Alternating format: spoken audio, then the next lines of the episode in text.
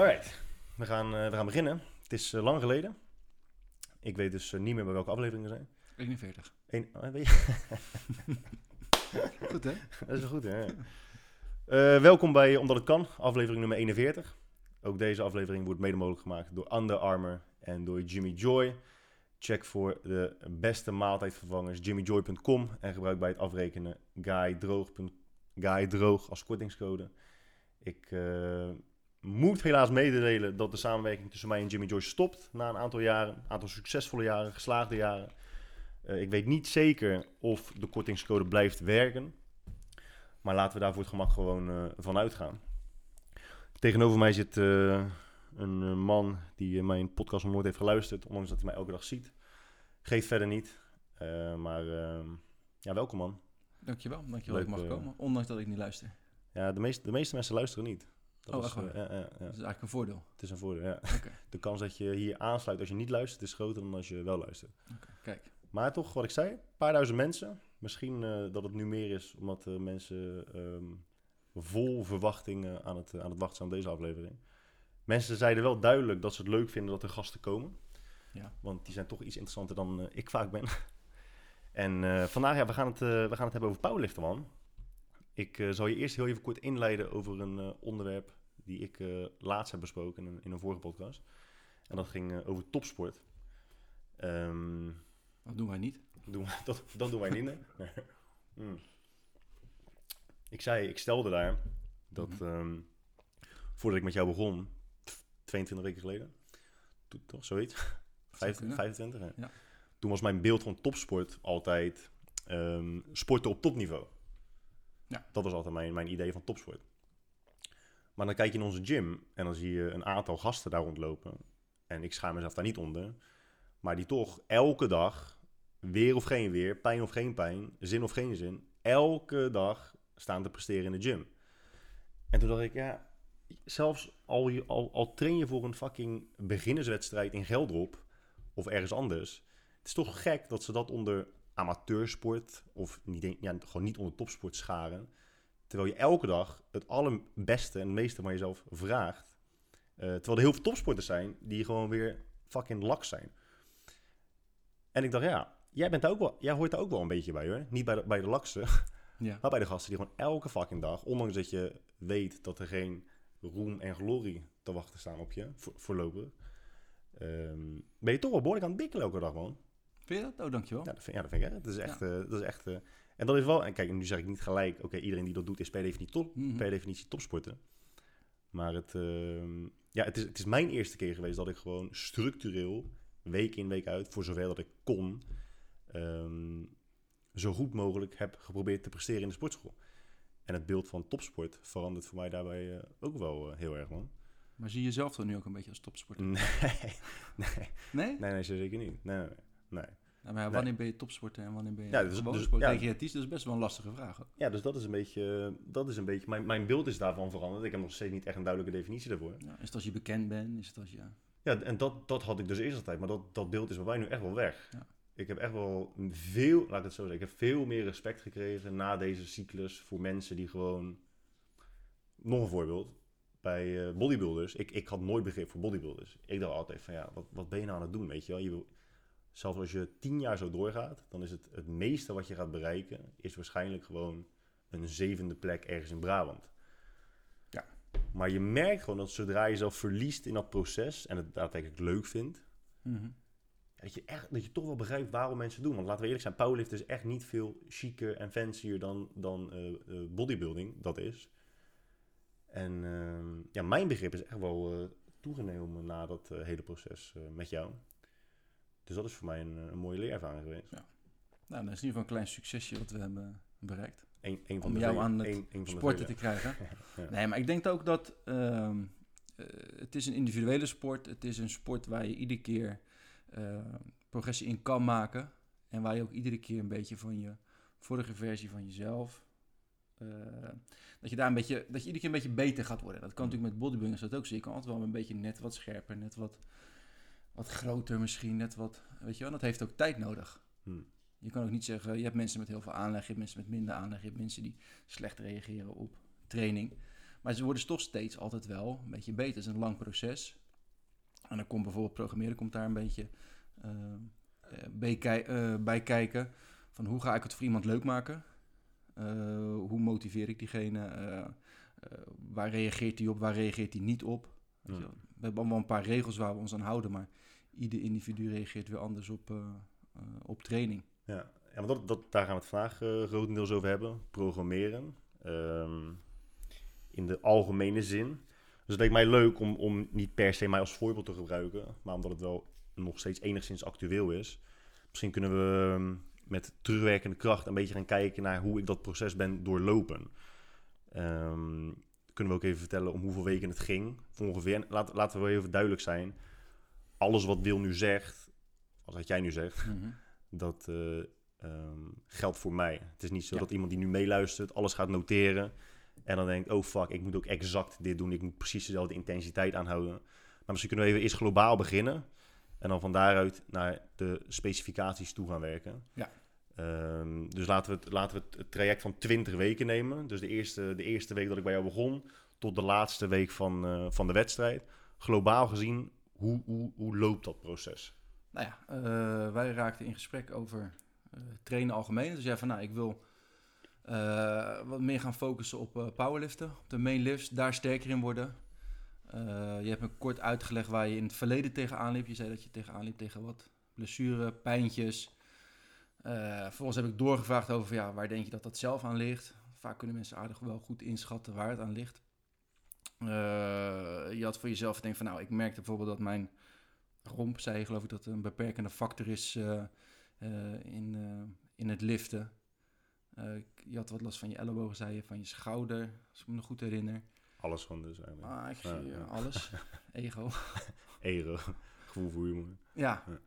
Nou, vervolgens uh, is dat informatie die je dan, uh, ja, als je een programma gaat opstellen, die, uh, dat noteer je dan. Of dat, dat neem je mee in overwegingen. Of overwegingen over een oefeningsselectie die je maakt. Van wat, wat voor oefening is handig als je, als bijvoorbeeld de rompstijfheid een beperkende factor, wat misschien wel zo is, misschien niet. Maar in jouw beleving is dat, mm. dus dan kan je een oefening zeggen van nou hè. Uh, vervolgens ja, ga je een programma ga je opstellen waarvan ik op dat moment denk van dit vindt hij leuk met, met de dingen die je aan hebt gegeven. Daar denk ik dat hij progressie in kan maken. Dus vooruit gaan, sterker worden. Uh, de specifieke, je wilde geloof ik ook nog steeds een beetje shapen was het. Dus dan ga je een beetje meer naar het powerbuilding gedeelte. Waar we later zijn gaan specialiseren naar echt specifiek ja. uh, de wedstrijd toe. En eigenlijk des te verder je naar de wedstrijd komt, des te specifieker worden de oefeningen. Ja. En ik weet niet of daar vragen over waren, maar daar kunnen we natuurlijk best wel uitgebreid ja, over gaan. Ja, zeker, maar ja, ja. Het is voornamelijk, ik denk dat wat heel belangrijk is om te weten, is dat het mijn taak is om iets te gaan zoeken wat bij jou past, wat jij leuk vindt. En niet andersom. Het is niet dat ik een optimaal programma heb liggen wat voor iedereen werkt. En uh, wat ik denk dat, uh, ja, weet je, wat ik bij iedereen kan inzetten. Dat, ja. dat is er niet. Ja. En er is ook totaal geen bewijs voor dat dat er is. Ja. Ik moet het jou leuk gaan vinden, wat je iedere week weer kan doen. Dat je iedere week denkt van nou, nou en er zijn wat dingen die we dan toepassen. Want dat is wel een, een veel voorkomende misconceptie. Nu, zeker nu, nu de wetenschap. Kijk, ik, ik ben ook voorstander van wetenschap, dat weet je. Maar wetenschap krijgt tegenwoordig altijd de overhand boven alles. Dus ja. men kijkt veelal naar wat is uh, optimaal. Ja. Onder, eh, los, van de, los van de context, ja. los van de omstandigheden. Ja. Dat passen ze toe. En als je daar niet aan kunt houden, ja, dan heb ja. je afhankelijk van de coach heb je gewoon pech. Ja. Dan moet je door naar de volgende. Ja, er wordt gezegd van of hè, jij piekt niet goed, wordt er dan gezegd. Of... Uh, Uh, ja, jij, jij, jij bent een, een non-responder, hoor je natuurlijk vaak. Dat zie ja. je ook wel. Ik denk zelf dat die eigenlijk niet bestaan. Het is eigenlijk zoeken naar uh, waar reageert de persoon die je voor je hebt. Eén ja. heeft, moet een hoog volume, ander heeft een laag volume.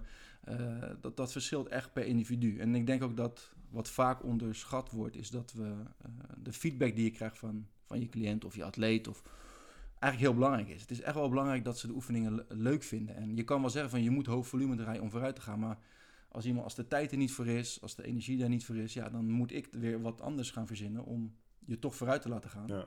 En jou moet je niet aanpassen, maar ik moet jou aanpassen, a- mij aanpassen aan jou. Maar waar trek je de grens? Hè? Want als je het alleen maar leuk maakt, dan kun je natuurlijk wel stellen, ja, als je het maar leuk genoeg vindt en dus daardoor zo lang uh, mogelijk door kunt blijven gaan, zul je ergens in de toekomst wel een keertje vooruit gaan.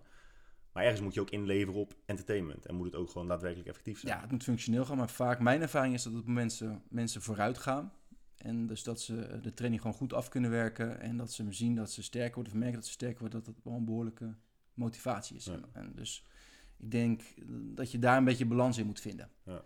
En dat betekent niet weg dat, dat, ja, dat betekent niet dat je een, een onzinoefening moet gaan doen. Bijvoorbeeld een, uh, zeg, ja, een, uh, een crunch voor je rompstijfheid te verbeteren mm. in de squat. Ja. Of om beter te leren bracen moet je planken. Ja. Daar zou ik op zich wel denken van nou, ik weet niet of dat optimaal is. Maar ja, ik heb eigenlijk nog nooit gehad dat iemand zei van nou, ik vind het echt helemaal niks. Vaak zijn het een beetje dat je denkt van nou, met deze oefening ben ik zat. Ja. En ik wil nu eens een keer wat anders.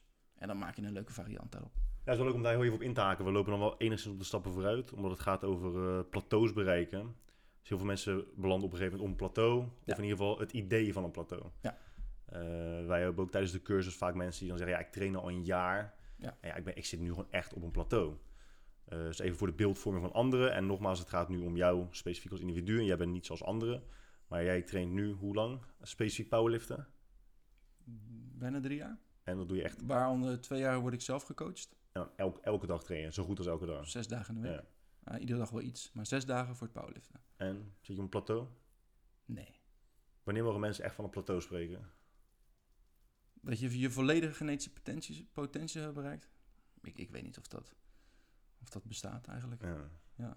Dus, ja. Me, dus mensen die van een plateau spreken, waar, wat gaat daar dan vaak mis? Want dat is een van de meest voorkomende vragen die mensen stellen. Ik denk in, in het programmeren. Ja. Dat er dusdanige... Uh, variatie op programma moeten kunnen gooien, dat mensen progressie zouden moeten kunnen blijven maken. Ja. Ja. Want, want als mensen uh, zeggen van ja, ik heb een plateau bereikt, het is waarschijnlijk, het komt waarschijnlijk door mijn programma, door mijn schema, zeggen de meeste mensen nog steeds, dan gaan ze dingen veranderen. En eigenlijk altijd wat mensen veranderen is, uh, zijn de oefeningen. Oefeningsselectie verandert meestal. Ja. Ben je het daarmee eens? Is dat, is, dat, is dat wat je moet doen om uh, optimaal plateau te, te doorbreken? Zou kunnen, zou kunnen. Ja, het, het, het, kijk. Altijd of iets, of een programma goed of slecht is, of uh, wordt altijd achteraf bekeken. Dus als je, als ik bijvoorbeeld zou kijken naar, uh, als ik bijvoorbeeld naar kijk naar mezelf, ik heb in twee jaar tijd eigenlijk nog nooit een jaar lang hetzelfde programma gevolgd. Daar zitten altijd verschillen in, van singles naar drietjes, naar andere intensiteiten.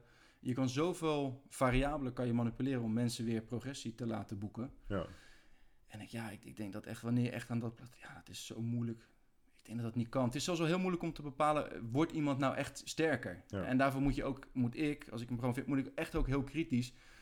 Zit je nou gewoon net in een lekkere fase? Is er bijvoorbeeld wat minder vermoeidheid uit aanwezig? Of komt het door die specifieke oefening die ik heb gekozen? Ja. Uh, misschien zit je wel gewoon net wat lekkerder in je vel en heb je iets minder stress en maak je daarom weer progressie. Ja. Want waar, waar kijk je dan naar, of waar, waar zouden mensen naar moeten kijken uh, om te kunnen concluderen dat ze daadwerkelijk sterker worden? Neem je daar een bepaalde periode voor? Moet, moet het x aantal maanden zoveel procent beter worden? Jij werkt natuurlijk graag met R P E. Misschien kan ja. je daar ook iets over vertellen, want dat is ook wel handig om te weten. Ja, R P E is daarna de Rate of Perceived Exertion. Dus eigenlijk van uh, heel makkelijk uitgelegd. Is eigenlijk gewoon uh, als je een R P E hebt, dat is ongeveer twee herhalingen weg van falen. Dus je zou in de tank moet je nog twee herhalingen hebben. Nou. Maar het is niet, sorry dat ik je onderbreek, maar het is, er is een verschil tussen R P E tien, want daar zie je vaak wel iets ja. misgaan, en je één R M. Want een R P E tien kan ook op, op een acht R M zitten. Kan, soms. Ja, klopt, klopt. Dat is op zich wel inderdaad een goede. Je kan ook, kijk, de ene dag ben je wat meer vermoeid. En het is een subjectief begrip. Het is ook iets subjectiefs. Het is niet vaststaand. Het is hoe jij het ervaart. Dus hoe jij het voelt. Op dat moment. Op dat, op dat moment, ja. op die dag. Ja. Dat is ook het mooie. Als je een goede dag hebt, dan werkt het zeg maar uh, in je voordeel. Want dan kan je zwaarder. Ja. Dan kan je R P E acht van de week ervoor. Uh, die kan zeg maar bijvoorbeeld een honderdvijftig kilo squat zijn. En de week daarna kan het een honderdzestig kilo squat zijn. Ja, precies. Maar je kan ook een slechte dag hebben, waardoor je, je bent aan het opwarmen. En je laatste opwarmbeurt is ook ineens een R P E acht. Ja, ja. Dus, uh, maar dan kan je weer je training weer wat bijstellen naar beneden. Ja. En heel veel mensen zijn altijd bang of denken van nou, als ik die ene week of die ene training, als ik niet vooruit ga, dan gaat er heel wat mis. Hmm. En ik denk ook dat dat allemaal wel heel erg meevalt. Ja. Het gaat in grote lijn om, wat doe je iedere week? Hoe kan je consistent doorgaan en progressie blijven maken? Over het grotere plaatje. En niet zozeer van training tot training. Week, zelfs niet eens van week tot week. Maar dat we maken, wat langer plan maken voor iemand. Maar R P E is dus wel echt een uitstekende manier om gewoon te kunnen concluderen. Want ik ga nu vooruit. Want voor mij heb je een keer ook geschreven.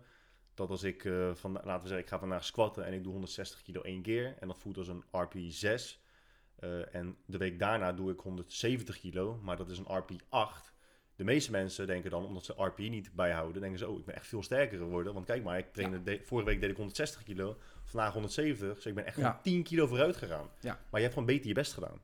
Ja, je hebt meer effort in de lift gestopt. Ja. Ja, je hebt hem misschien, hij, hij ging misschien langzamer. Je hebt misschien meer gegrind. De herstelkosten in de zin van dat het, dat het ja, uh, hij is gewoon veel zwaarder dan die week ervoor. Maar je bent misschien helemaal niet sterker. Je hebt gewoon meer, je, je was misschien meer gehyped. Je hebt meer geschreeuwd tegen jezelf. Je mm. hebt jezelf meer een, een klap laten geven, waardoor je net even wat meer focus had ja. uh, dan die week ervoor. Misschien was je die week ervoor wel, uh, ja, voelde je niet helemaal lekker.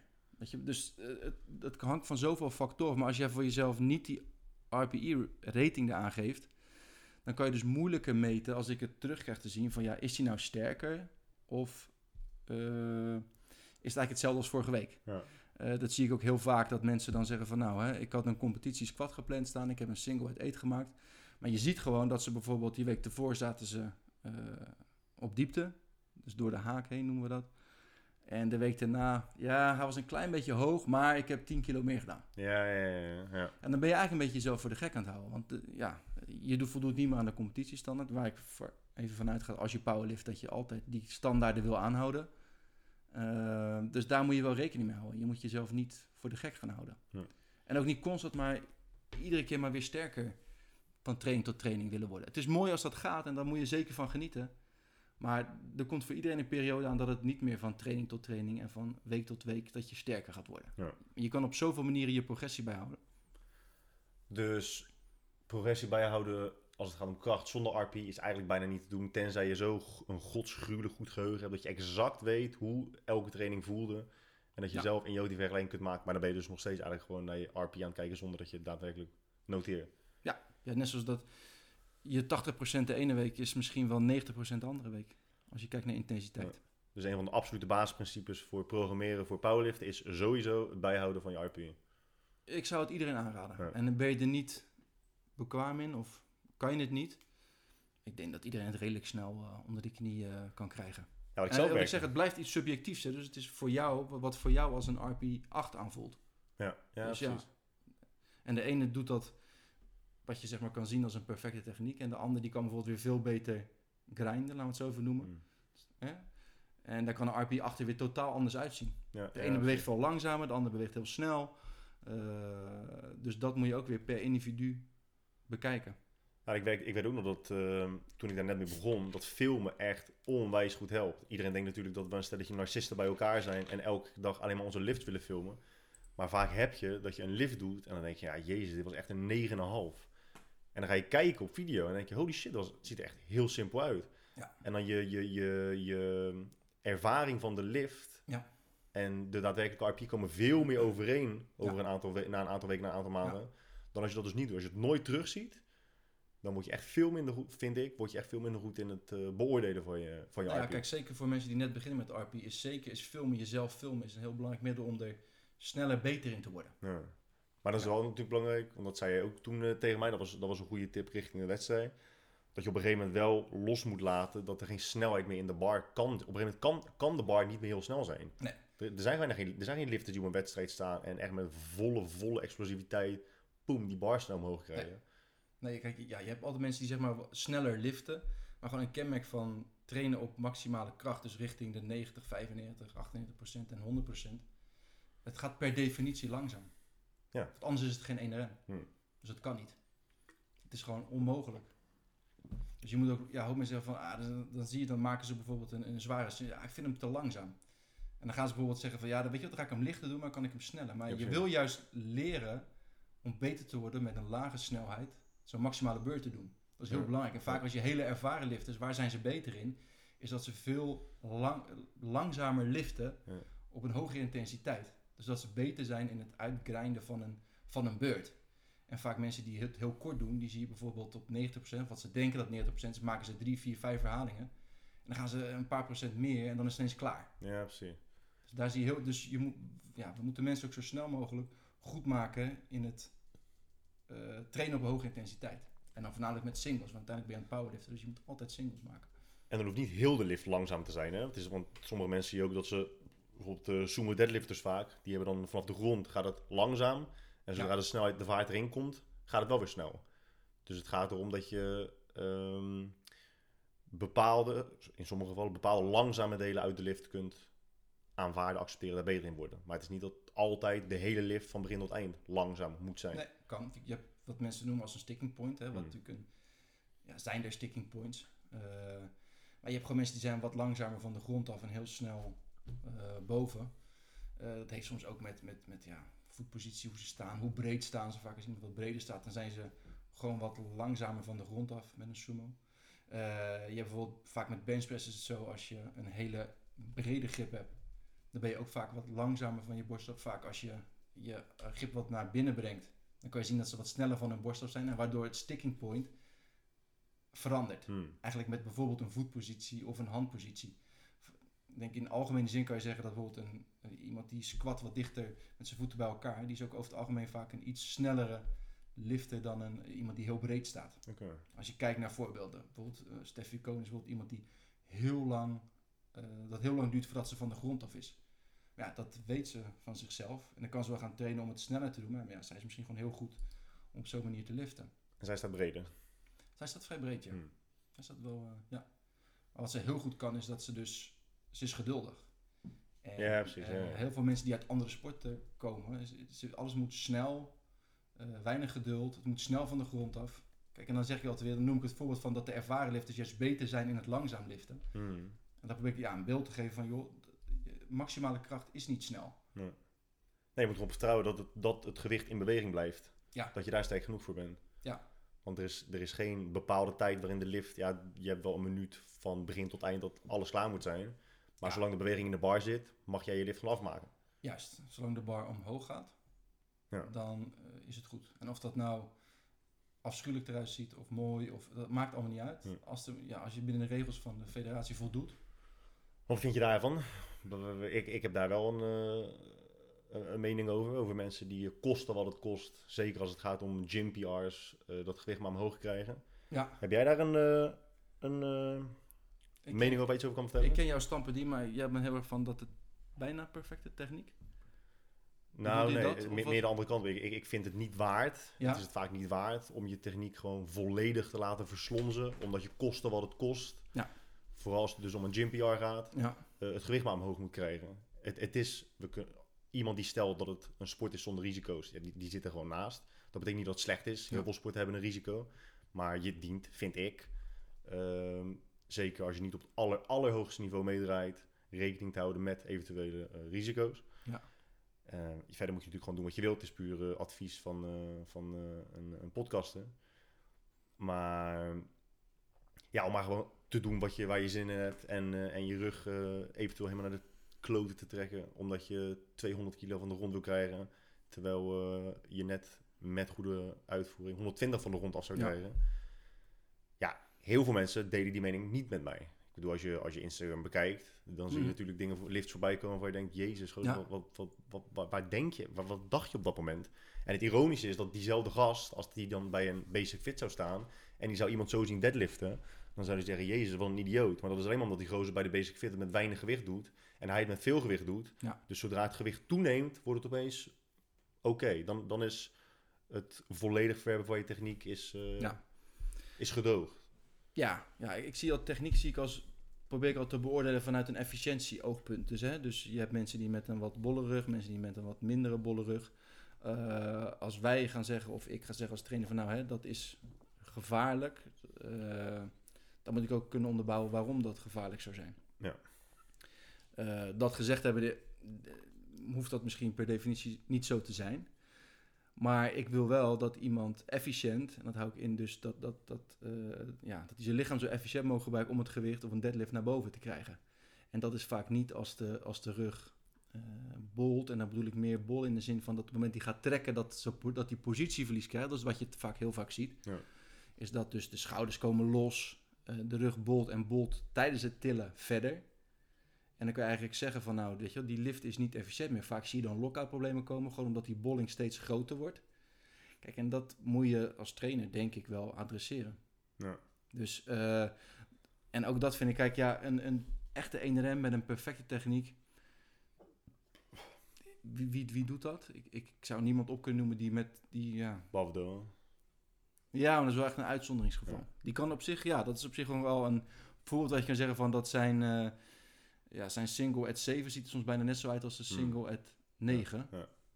Nee, ik, uh, ik, ik, ik, maar ik, ja, weet je wel, ik vind net zoals als iemand een beetje shift naar zijn rechtervoet of een klein beetje zijn bil een beetje naar achter gaat, als, als die bij de vijfennegentig procent uh, schiet ik niet in de stress, laat ik het ja, zo zeggen. Ja, ja. Kijk, en ik vind hij kan daar beter een beetje uh, gewend aan zijn, want het lichaam past zich daar ook een beetje op aan. Hmm.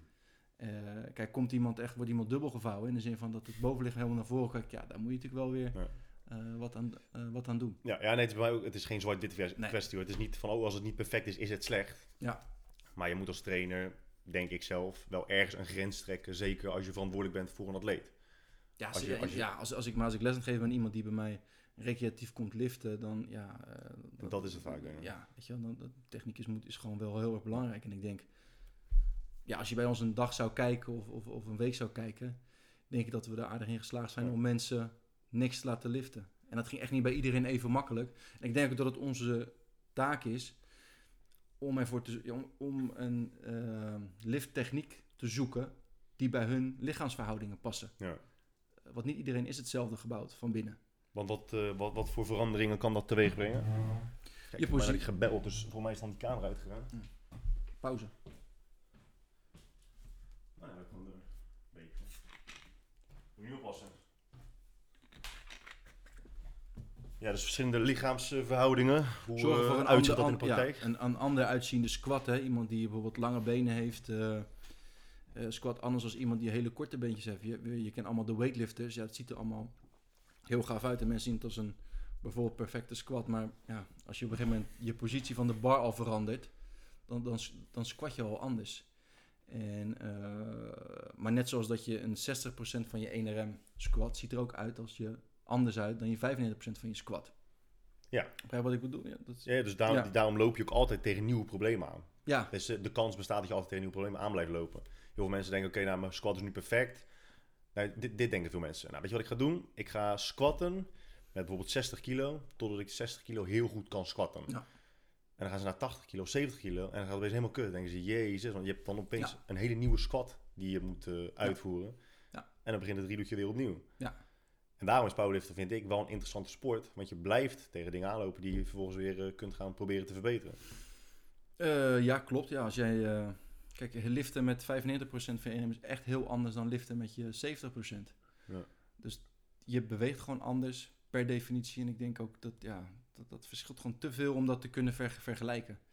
En daarom is, uh, ja, moet je ook altijd, ik denk ook dat je nooit helemaal afstand moet doen van de hogere intensiteiten. En dat in onze programmering die ik toepas, dat mensen altijd wel regelmatig een zwaardere intensiteit uh, liften tussen hebben zitten. Of dat nou een dubbel is, of een single, of een, of een drietje. Om nooit helemaal afstand te doen van die specifieke skill van het zwaar liften. Ja, want het is echt heel specifiek. Ja, ja, powerlift is, ja, powerlift is echt een, een specialisatie. Ja.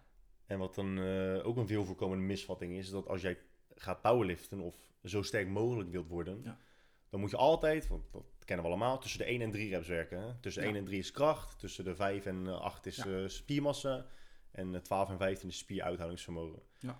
Maar in jouw schema zie je gewoon, in jouw programma zie je gewoon heel veel uh, op zeventig procent, op tachtig procent, zes repjes, acht repjes, tien repjes. Ja. Waarom is dat? Omdat, ja, kijk, ik, ik kan zeg maar iemand, als je zou zeggen van nou, hè, powerliften is heel specifiek en uh, het meest specifiek is eigenlijk als we iedere keer zo zwaar mogelijk gaan liften en dan word je er beter in.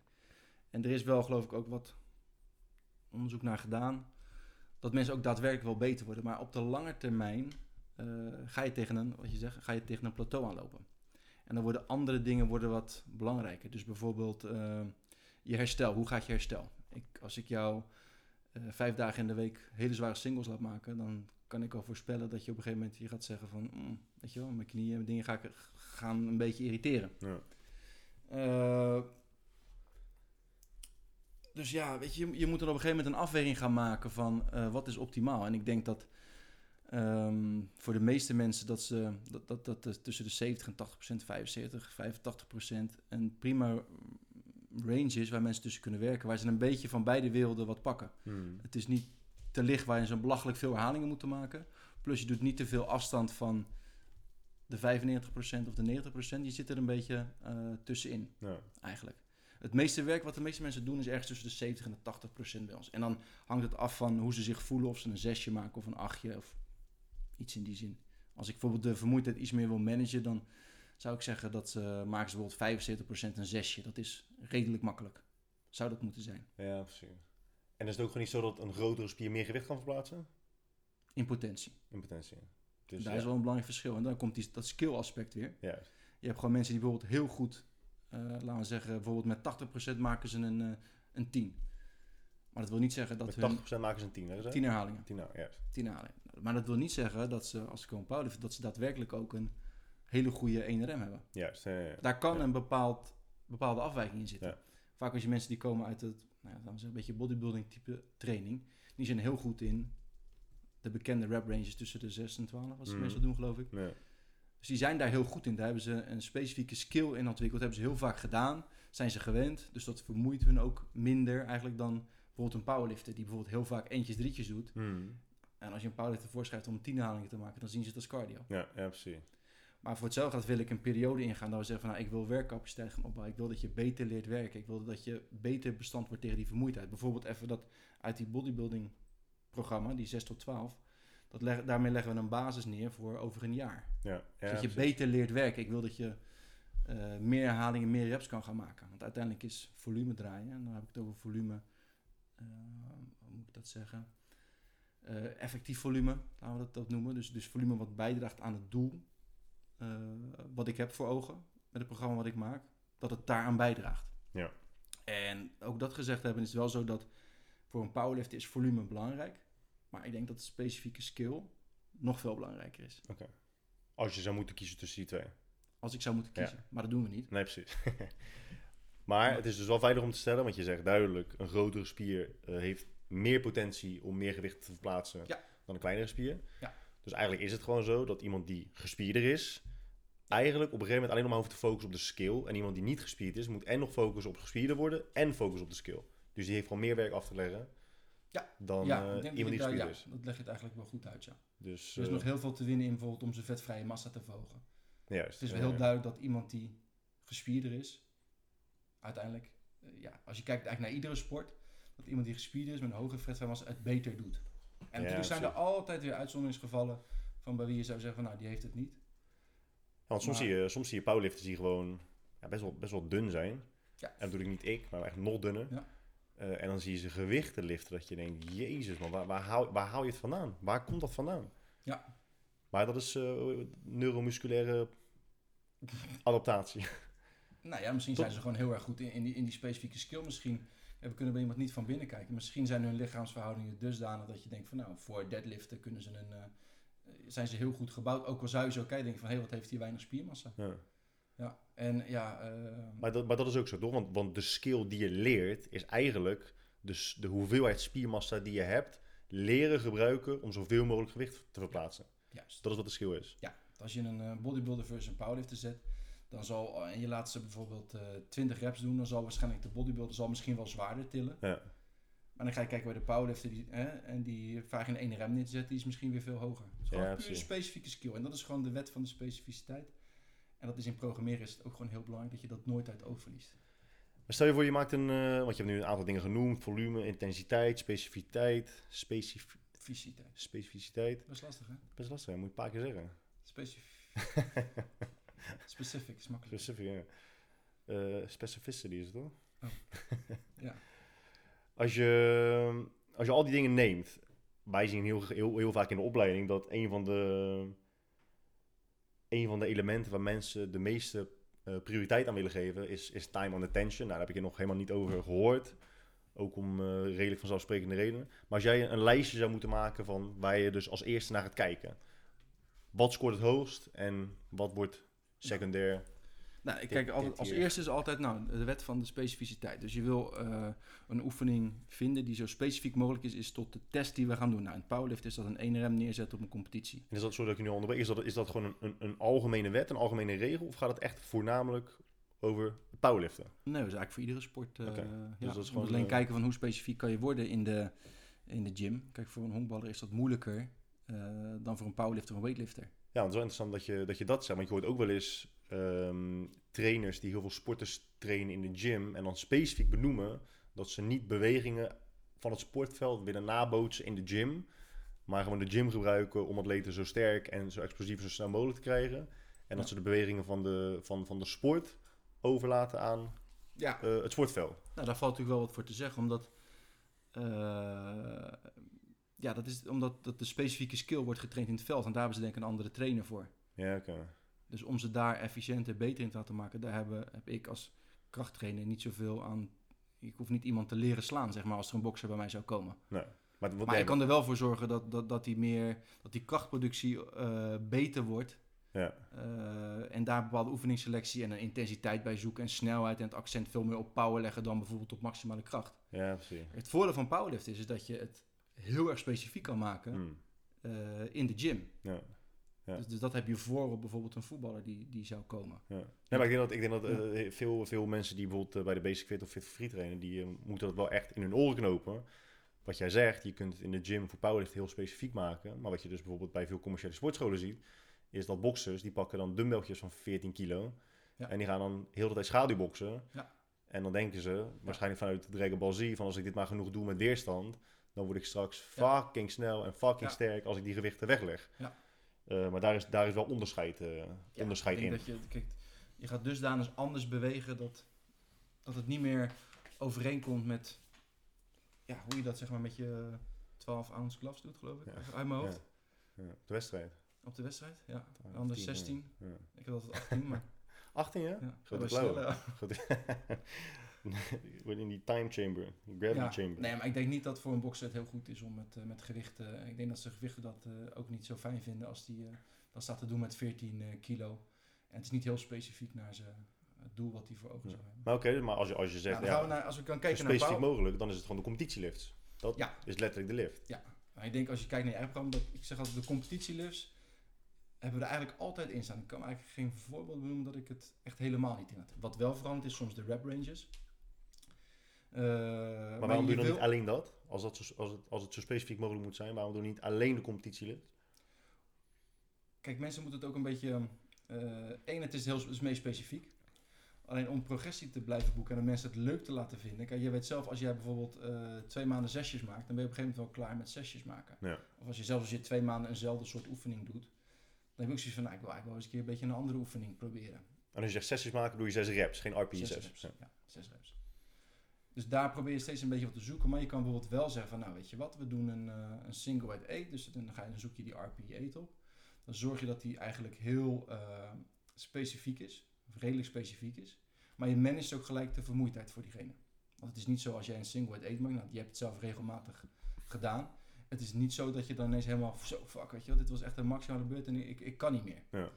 Maar om die bepaalde neuromusculaire efficiëntie te...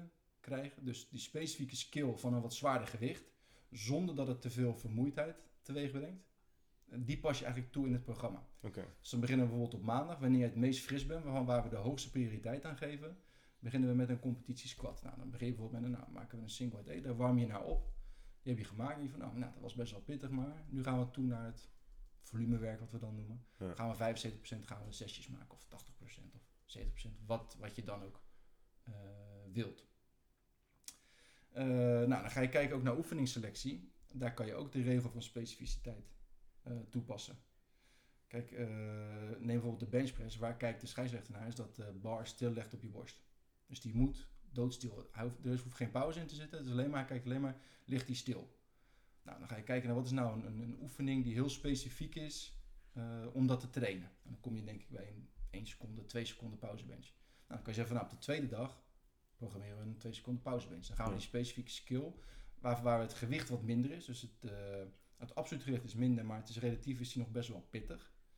Uh, die programmeren bijvoorbeeld een twee seconden pauze squat. Ja. In de hoop dat dat uh, zijn één R M gaat verbeteren over twee maanden. Ja, nou, hoe houden we dat van week tot week bij? Is dat we dan een geschat met het doen met een geschatte één R M. Ja, duidelijk. En is het ook zo, net als met, uh, met uh, schema's voor hypertrofie vaak, dat je dan naarmate de week vordert lager gaat in intensiteit? Vergeleken met het begin van de week? Mm. Of hou je dat een beetje constant? Kan, kan. ligt een beetje aan hoe iemand zijn ja, het ligt, een beetje, ligt ook een beetje aan de vermoeidheid. Kijk, als ik iemand op maandag een, een, een competitielift waar ik wil dat hij wat meer volume in die competitielift gaat doen. En ik doe bijvoorbeeld dinsdag uh, ook een hoogvolume dag. Waarvan we weten dat het wat meer spierschade, wat meer vermoeidheid oplevert. Dan kan het zo zijn dat hij dinsdag niet optimaal kan presteren. Dus ik moet heel erg kijken van... En daarvoor is het... Kijk, we hebben in ons schema's hebben we altijd zo'n tapje van feedback. Dat is heel belangrijk van hoe is iemand hersteld van training tot training. Kijk, om een bepaald trainingseffect te krijgen en uh, moet diegene wel van training tot training hersteld zijn. Vaak als ik iemand spreek die komt, iedereen zegt even, ja, ik wil hoge frequentie, ik wil hoog volume. Maar ze, uh, vervolgens willen ze ook iedere keer het liefst een, een P R trekken en willen ze een mooi Instagram filmpje maken waarin ze weer helemaal balls to the wall gaan. Mm. Kijk, en, en eigenlijk is het zo, als je een hoge frequentie gaat inhouden, dan moet je de vermoeidheid wordt steeds meer gemanaged. En dan is de afstand tot falen, dus dan ga je vaker wat meer naar R P E zes, zeven. Dan bijvoorbeeld op de hoge intensiteit, want dat, het heeft wat herstelkosten. Ja, precies. Dus je kan ook zeggen van, nou weet je wat, we doen maandag, maken we wat meer singles, dubbels, drietjes. Uh, dan gaan we dinsdag doen we wat in de hogere rep ranges gaan we werken. Wat weer voor een ander soort vermoeidheid, waardoor dat ene weer herstelt en de ander kan je wat meer vermoeien. Nou heb je woensdag een rustdag of je hebt wat meer een ander soort dag wat je doet. Misschien weer wat hoger volume. Donderdag weer iets meer singles bijvoorbeeld. En dan switcht dat een beetje. Maar dat is... Daar is ook geen, dat is ook een beetje een concept wat je kan. Dus dat is niet een vast omlijnd iets. Ja, precies. Ja. Ja. En daar zijn de meeste mensen natuurlijk wel altijd naar op zoek. Hè? Gewoon exacte, specifieke regels waar ze zich aan vast kunnen klampen en gewoon direct toe kunnen passen uh, op hun eigen trainingen. Een van de dingen die mij ook het meeste opvielen was dat ik altijd dacht, ja, ik uh, bench redelijk vaak. Weet je wel? Zeker toen ik nog uh, ja. echt puur op hypertrofie trainde, deed ik toch ja, drie, vier keer in de week uh, benchen. Ja. Twee, drie setjes. Dat ik, ik, ik bench echt motherfucking veel. Ja. En ik weet ook dat het programma van jou kreeg dat ik zag, ja, vijfendertig sets benchen. Uh, wel met een aantal singles, een stuk of vijf singles, laten we wel ja. in ieder geval zeggen, dertig, dertig sets, uh, ja. gewoon werksets. Ja. Uh, met redelijk wat volume. Dat ik dacht, holy shit. Maar dat, dat zie je ook nog steeds heel veel. Want één vraag die binnenkwam was van iemand die vroeg van, ja, moet ik, uh, is één keer in de week benchen genoeg om vooruitgang te blijven boeken? Nou, dat ligt eraan, dat moet hij zelf beoordelen. Ja. Uh, of moet je twee, of zelfs drie keer in de week benchen? Maar dat, dat is dus, dat zie je in het gewichtheffen vaak en in het, in het powerliften vaak. Vergeleken met bodybuilders. Dat bodybuilders zeggen natuurlijk altijd, ja, je moet wel achtenveertig uur rusten, vierentwintig uur rusten. Je moet wel volledig hersteld zijn voordat je weer uh, aan de slag gaat. Maar voor mij spreek ik niet alleen voor mezelf, maar ook voor jou. Dat sinds ik powerlift, dat ik uh, momenteel dan niet, maar er fysiek beter op vooruit ga dan met, met bodybuilding achter uh, trainingen. Ja. Ondanks dat je alle regels die zij hanteren laat varen, waaronder dus rust. Maar hoe zit dat dan? Want je kunt, je kunt duidelijk elke dag squatten, elke dag deadliften, elke dag benchen. Ja. En zowel qua spiermassa als qua kracht gewoon vooruit blijven gaan, zonder, ja. zonder probleem. Ja, maar het is wel heel belangrijk dat je, dat je dingen goed opbouwt. Kijk, als ik iemand van, van, van... Als iemand tegen mij zegt, ik heb een programma gedaan waar ik twee keer in de week heb gebenched en ik laat ze naar vijf keer gaan. Uh, die overigen moet ik, moet ik wel een beetje managen. Dus dan laat ik ze naar drie keer gaan. Nou, hoe voelt dat? Hoe herstellen ze? Hè? Dat, dan, dan kijk ik van, nou weet je wat, dan gaan we kijken, gaan we naar vier keer. Je moet dingen geleidelijk aan uh, veranderen.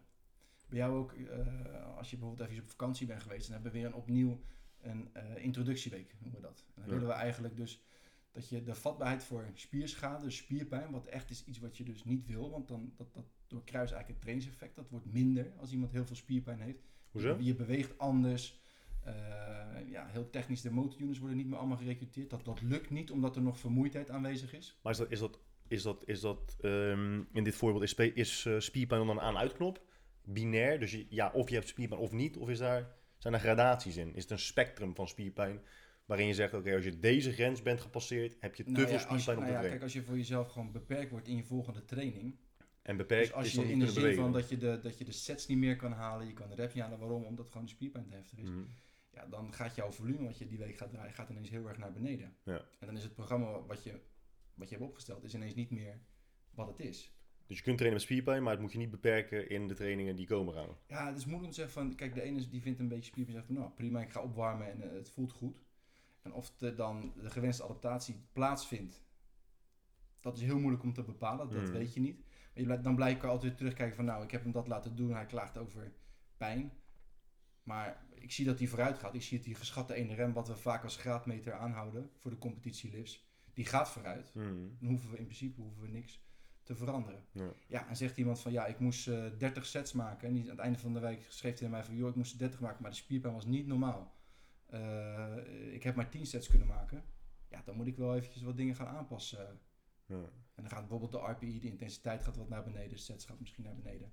En dat, dat moet je altijd een beetje gaan zoeken. En dat is, ja, je hebt gewoon mensen die extreem hoog volume kunnen draaien, mensen die extreem laag volume kunnen draaien. Maar uh, spierpijn en beperkt wanneer je traint, dat is wel echt iets wat je, wat je niet wil. Gewoon omdat de adaptatie komt dan niet. Ja. Maar stel, omdat we toch even uh, ongetwijfeld een aantal luisteraars uh, mentaal willen bevredigen op die manier. Je hebt Jantje en die squat nu dus één keer in de week of twee keer in de week. En Jantje gaat niet meer vooruit met zijn ja. squats.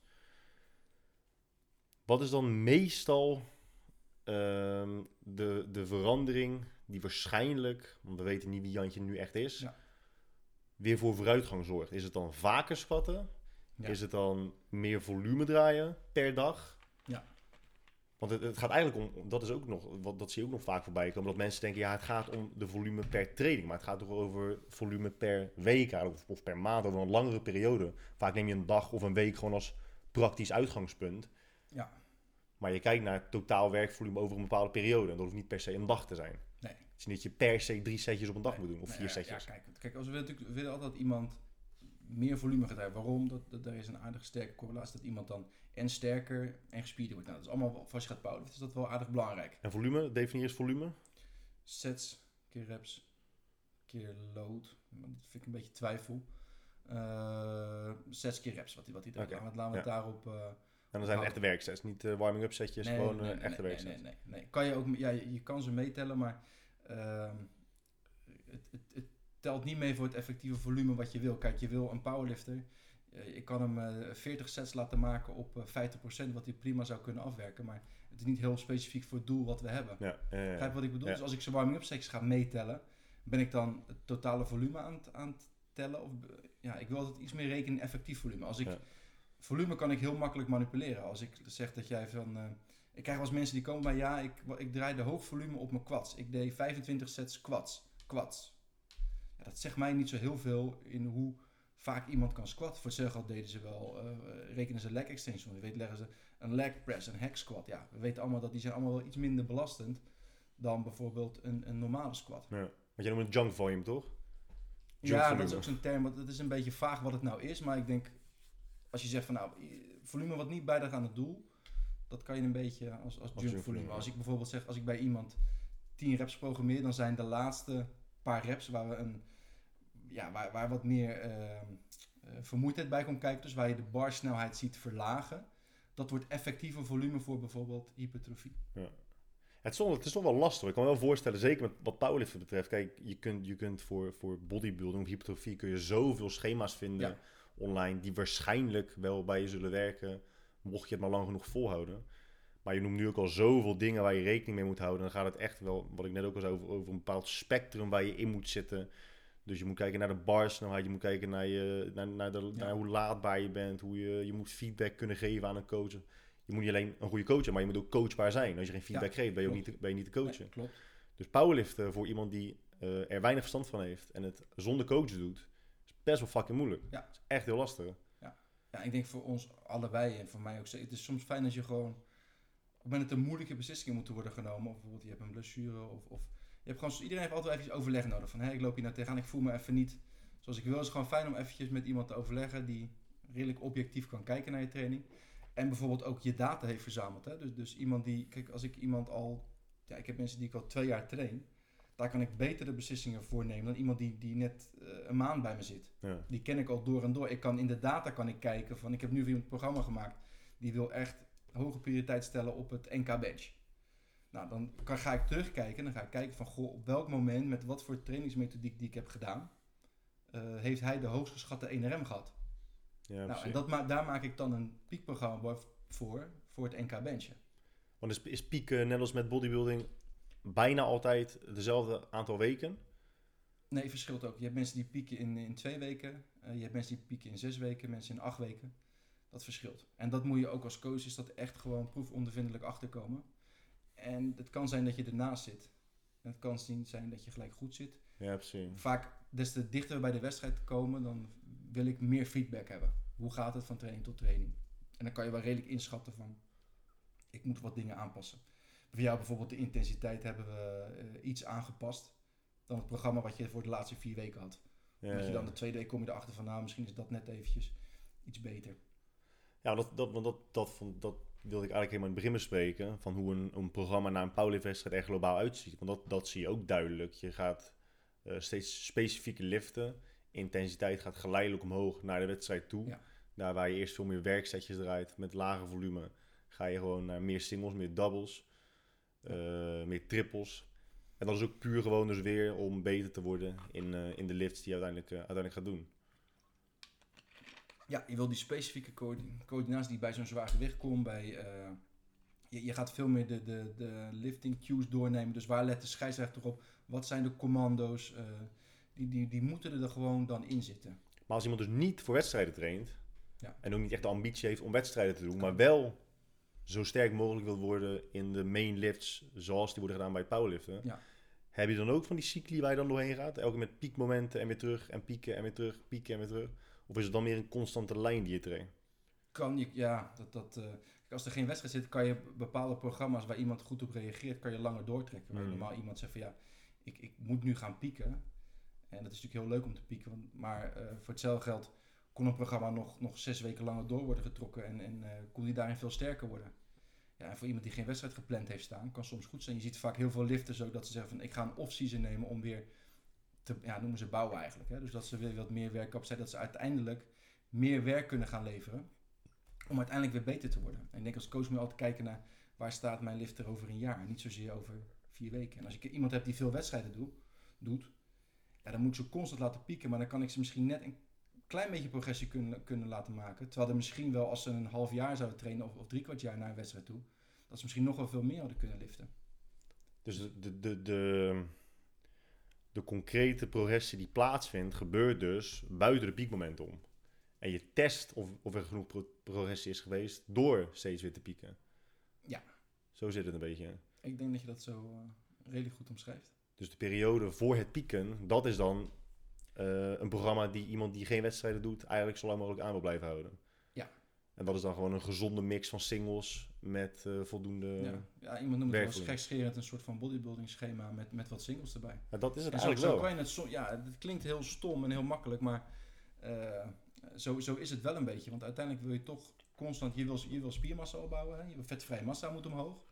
En je wil een specifieke skill van powerliften. Dus uh, het, ja, het ene kan je eigenlijk niet helemaal, tenminste vind ik dan, hoef je niet helemaal los te zien van het ander. Het is niet zo dat, dat, dat, ja, dat, dat er ineens heel iets anders uh, gebeurt. Alleen denk ik wel dat, kijk, als ik een, een powerlifter heb, dan ga ik niet uh, veel aandacht besteden aan, uh, hoe moet je dat zeggen, een, uh, een lat pull-down of een uh, ding. Ik zeg dat ik het nooit doe, maar of een hip thrust. Ik wil ja. wel altijd nog steeds zo specifiek mogelijk trainen. Ik denk dat je prima spiermassa kan winnen en dat mensen er best nog wel die goed powerliften redelijk gespierd uitzien.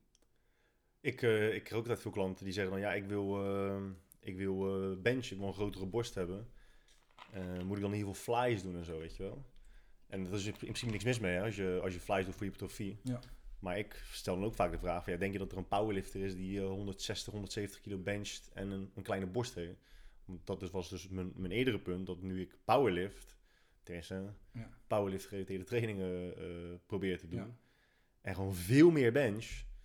Dat mijn borst nog steeds klein is, maar wel groter dan die was toen ik flies vanuit elke hoek deed. Ja, nou, je kan zeggen misschien dat je wat meer spanning op de, op de spier zet. Je, je, de, de, moet je het, zeggen, het voordeel van het powerliften is dat je op een hogere intensiteit uh, traint. Dus je kan in, uh, ja, de, de modeunits worden goed gerekruteerd. Nou, dat, ik wil niet een heel technisch verhaal gaan hebben over modeunits, maar die zijn re- belangrijk voor hypertrofie. Plus dat er altijd een kracht-snelheid-relatie is. Je wil altijd zien voor hypertrofie is belangrijk dat op een gegeven moment De, de barsnelheid of de, de snelheid waarmee je iets lift naar beneden gaat. Er is zeg maar een kracht-snelheid-relatie. Hmm. En ik denk dat je met powerliften dat wel redelijk afdekt. Ja. Ik bedoel, modeunits zijn volledig gerekruteerd bij geloof ik vijfentachtig procent. Dat is tussen de tachtig en de negentig. Dan zou je ongeveer, dan zou je zeggen dat vijfentachtig procent is je vijf R M. Daar heb je volledige recrutering. Okay. Nou, da- daar werken we best wel veel op. Ja. Uh, ja. En vervolgens Uh, als je een R P E acht of zeven doet, dan gaat de barsnelheid gaat redelijk naar beneden. Dus stel dat je een uh, drie sets van uh, drie sets van vijf hebt, nou, laten we zeggen drie sets van zes op uh, tachtig procent. Ik denk dat je dan aardig redelijk goed zit qua recrutering. En dat de barsnelheid ook niet super snel is. Dus dan voor hypertrofie krijg je best een goede stimulus. Ja. Kijk, en, en uh, esthetisch gezien, uh, om bepaald je, de bovenkant van je borst omhoog te halen. Ja, dat, ja, dat, dat is natuurlijk wel belangrijk als je gaat bodybuilden. Maar ja. ik denk, ja, hoe belangrijk is het? Dat blijft altijd een beetje de vraag. Ja, ik denk, ik denk ook nog steeds dat het groot, een van de grootste verschillen is echt gewoon totale werkvolume over de week. Hoor. Als ik, als ik kijk naar de vragen die worden gesteld, als ik kijk naar wat voor voorbeeldschema's mensen sturen. Uh, als ik kijk dus wat ik zelf al die jaren heb gedaan, vergeleken met iedereen die nu bij ons in de gym komt. En dan niet eens alleen maar jij, uh, Do, Wes, uh, Wes, Dennis um, en ik. Maar ook gewoon de mensen die bij ons trainen. Maar ja, ja, we beperken ons vaak niet tot twee, drie keer acht. Zoals, zoals je bijna altijd overal nee. ziet gebeuren. Dat is gewoon echt een, een wereldwijd fenomeen. Drie ja. keer acht, drie keer tien, drie keer zes. Als je, als je je gek voelt die dag, doe je vier setjes. Ja. Maar iedereen doet het maar twee of drie keer per week. En dat, dat is het gewoon. Ja. Zou je dan adviseren aan mensen om um, ervan uit te gaan dat ze waarschijnlijk meer kunnen doen. En waarschijnlijk ook meer moeten doen, willen ze vooruit blijven gaan. Om er een extra dag bij te pakken. Even ervan uitgaan dat, dat uh, tijd even geen issue is. Want dat ja. is het vaak. Hè? Mensen willen dan vaak een uur trainen. Ja. Omdat nog, ze hebben zelfs nog steeds het idee dat je niet langer dan een uur moet trainen. Omdat het dan daarnaast ja. slecht is of zo. Ja, uh, komt, kijk, des te langer je traint, minder effectief wordt je training. Want er komt vermoeidheid. Ja. En uiteindelijk komt er zoveel vermoeidheid dat, dat je, ja, als je training te lang duurt, ja, dan, dan maak je gewoon niet meer zoveel progressie. Het lukt je niet meer om die mode-units te recruteren. Nee. Er, er komt, nee. De vermoeidheid gaat, staat dat in de weg, laat ik het zo zeggen. Dus je moet ook niet te lang willen trainen. En soms moet je ook niet te snel willen trainen. Soms is het, als de, als de, als je, je kan wel zes dagen in de week willen trainen, maar als je niet hersteld bent, ja, ga je ook niet vragen. Maar als het goed is, komt dat naar voren in het programma wat je hebt opgesteld en feedback van mensen die je krijgt en van atleten en toestanden. Maar wat zou je adviseren? Eerst, naar de, eerst de frequentie mogen doen of eerst de, het volume mogen doen per, per training? Uh, met wat ik net gezegd heb zou ik zeggen van nou, dan zou ik het liever dat je de volgende dag hersteld bent en fris weer begint, dan de duur van de training vergroten. Oké, okay, dus jij zou eerst kiezen voor hogere frequentie? Ja, omdat ik, ik stel iemand traint een, een, een uur, anderhalf uur bij mij. Uh, En hij zegt van, nou, ik wil, ik wil meer volume gaan draaien. Nou, dan denk ik in effectiviteit. En dan denk ik van, nou, dan zou ik het liever voor kiezen dat hij het dinsdag doet. Dan dat, dat ik het nu, de training een half uur ga verlangen. Waarin er al veel vermoeidheid is. Waarin waarschijnlijk die reps en die sets technisch waarschijnlijk minder efficiënt worden omdat er vermoeidheid is. De, qua hypertrofie wordt het waarschijnlijk wat minder omdat er vermoeidheid is. En misschien is die de volgende keer dat hij komt, is hij misschien weer helemaal hersteld. Begint hij fris aan die oefening. Dus technisch wordt het dan weer beter. Uh, het volume is effectiever. Dus dan zou ik in eerste instantie kiezen voor uh, een volgende dag. Oké. Okay.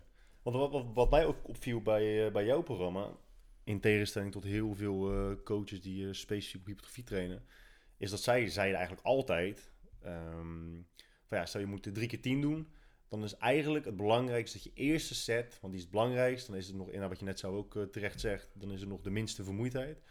Uh, dus dan zou je gewoon tien reps moeten halen. Als je daarna negen of acht of zeven of zes reps haalt, Uh, is oké, okay, want dat is logisch, want vermoeidheid. Jij zegt, nee, nee, nee, ik wil wel dat je in ieder geval voldoende rust, niet te lang, maar wel genoeg, zodat je elke set uh, de nodige aantal reps doet. Want als je dat dus structureel niet doet, snap ik nu achteraf, dan gaat je volume ook gewoon aanzienlijk achteruit. Ja. Als je elke training maar doet naar ja. tien en dan zeven en dan vijf, en dat keer op keer op keer op keer op keer, ja. dan heb je ook een, een heel vertekend beeld van hoeveel uh, volume je daadwerkelijk draait per week. Zeg ik dat goed?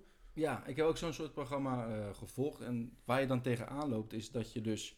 Kijk, we weten allemaal, dat zegt ook... Nou, dat zegt bijna iedereen, iedereen die een beetje bekend is. Uh, volume is belangrijk. Dus ik moet ervoor zorgen dat ik jouw volume laat draaien. Intensiteit is minder belangrijk. Dus waarom zou ik dan jou één set laten maken... waarin jij... Uh, nou, ja, vaak is het dan van, nou, je moet één set maken, geloof ik. En haal je dat, dan maakt de tweede set geloof ik helemaal niet meer uit. Of je er dan nog... Stel, je moet er tien maken, en ook al haal je er vijf... Ja. Prima, want je hebt tien gehaald. En ja. dan mag je weer... En dan mag je, verzor- dan mag je, dan mag, mag je verzwaren. Ja, ja. ja dus, dus jij heel, hypt je helemaal op voor, voor één set. Ja. Uh, waar ik nog steeds niet weet of jij sterker aan het worden bent. Want misschien ja, is die hype net wat beter. Of, of kan je net even focussen voor één set. En uiteindelijk doe je dan... Nou, de eerste week haal je bijvoorbeeld tien, zeven. De week daarna ga je zwaarder houden. Misschien weer net tien. En dan zeggen ze van nou, als je negen doet, is eigenlijk ook wel goed. Uh, want dan mag je nog steeds verzwaren. En dan hou je er nog maar drie. Maar uiteindelijk, als ik dan het volume ga optellen na zes weken... dan ben je alleen maar minder volume aan het doen. Ja, je bent alleen ja. maar de intensiteit aan het verhogen. Ja, precies. En af, losgezien van het feit wat het met je techniek doet. Ja, ja dat bedoel ik. Ja, ja. Ben je efficiënter aan het liften? Je, ja. Gaat je techniek vooruit. Maar ik zie niet hoe ik zo iemand beter kan leren werken. Want ik, ik zorg er alleen maar voor dat hij één, zich ophoudt voor één set, waar hij misschien één goede set maakt.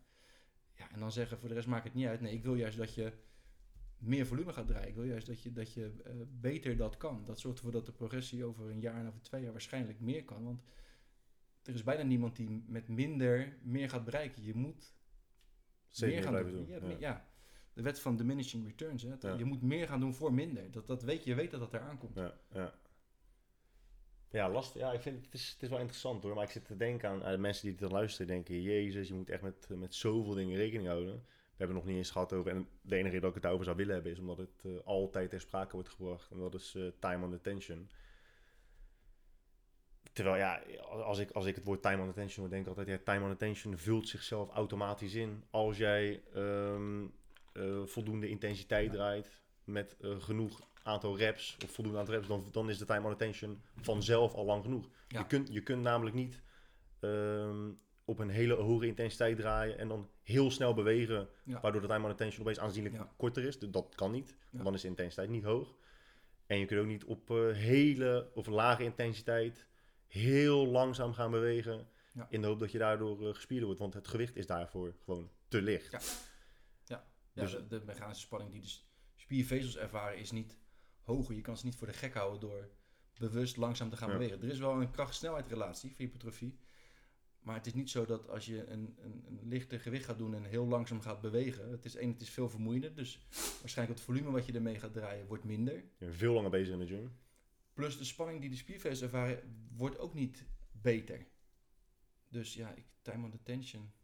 De, de, de, nou ja, ik zou voor Paulus, nou, dat wel, er valt wel wat voor te zeggen. Ik doe bij mensen best wel wat tempowerk soms programmeren. Maar dat is niet omdat uh, ze dan spier, maar, uh, sterker, gespierder worden? Nee, dat is absolu- nee, ik heb nog nooit gedaan voor hypertrofie.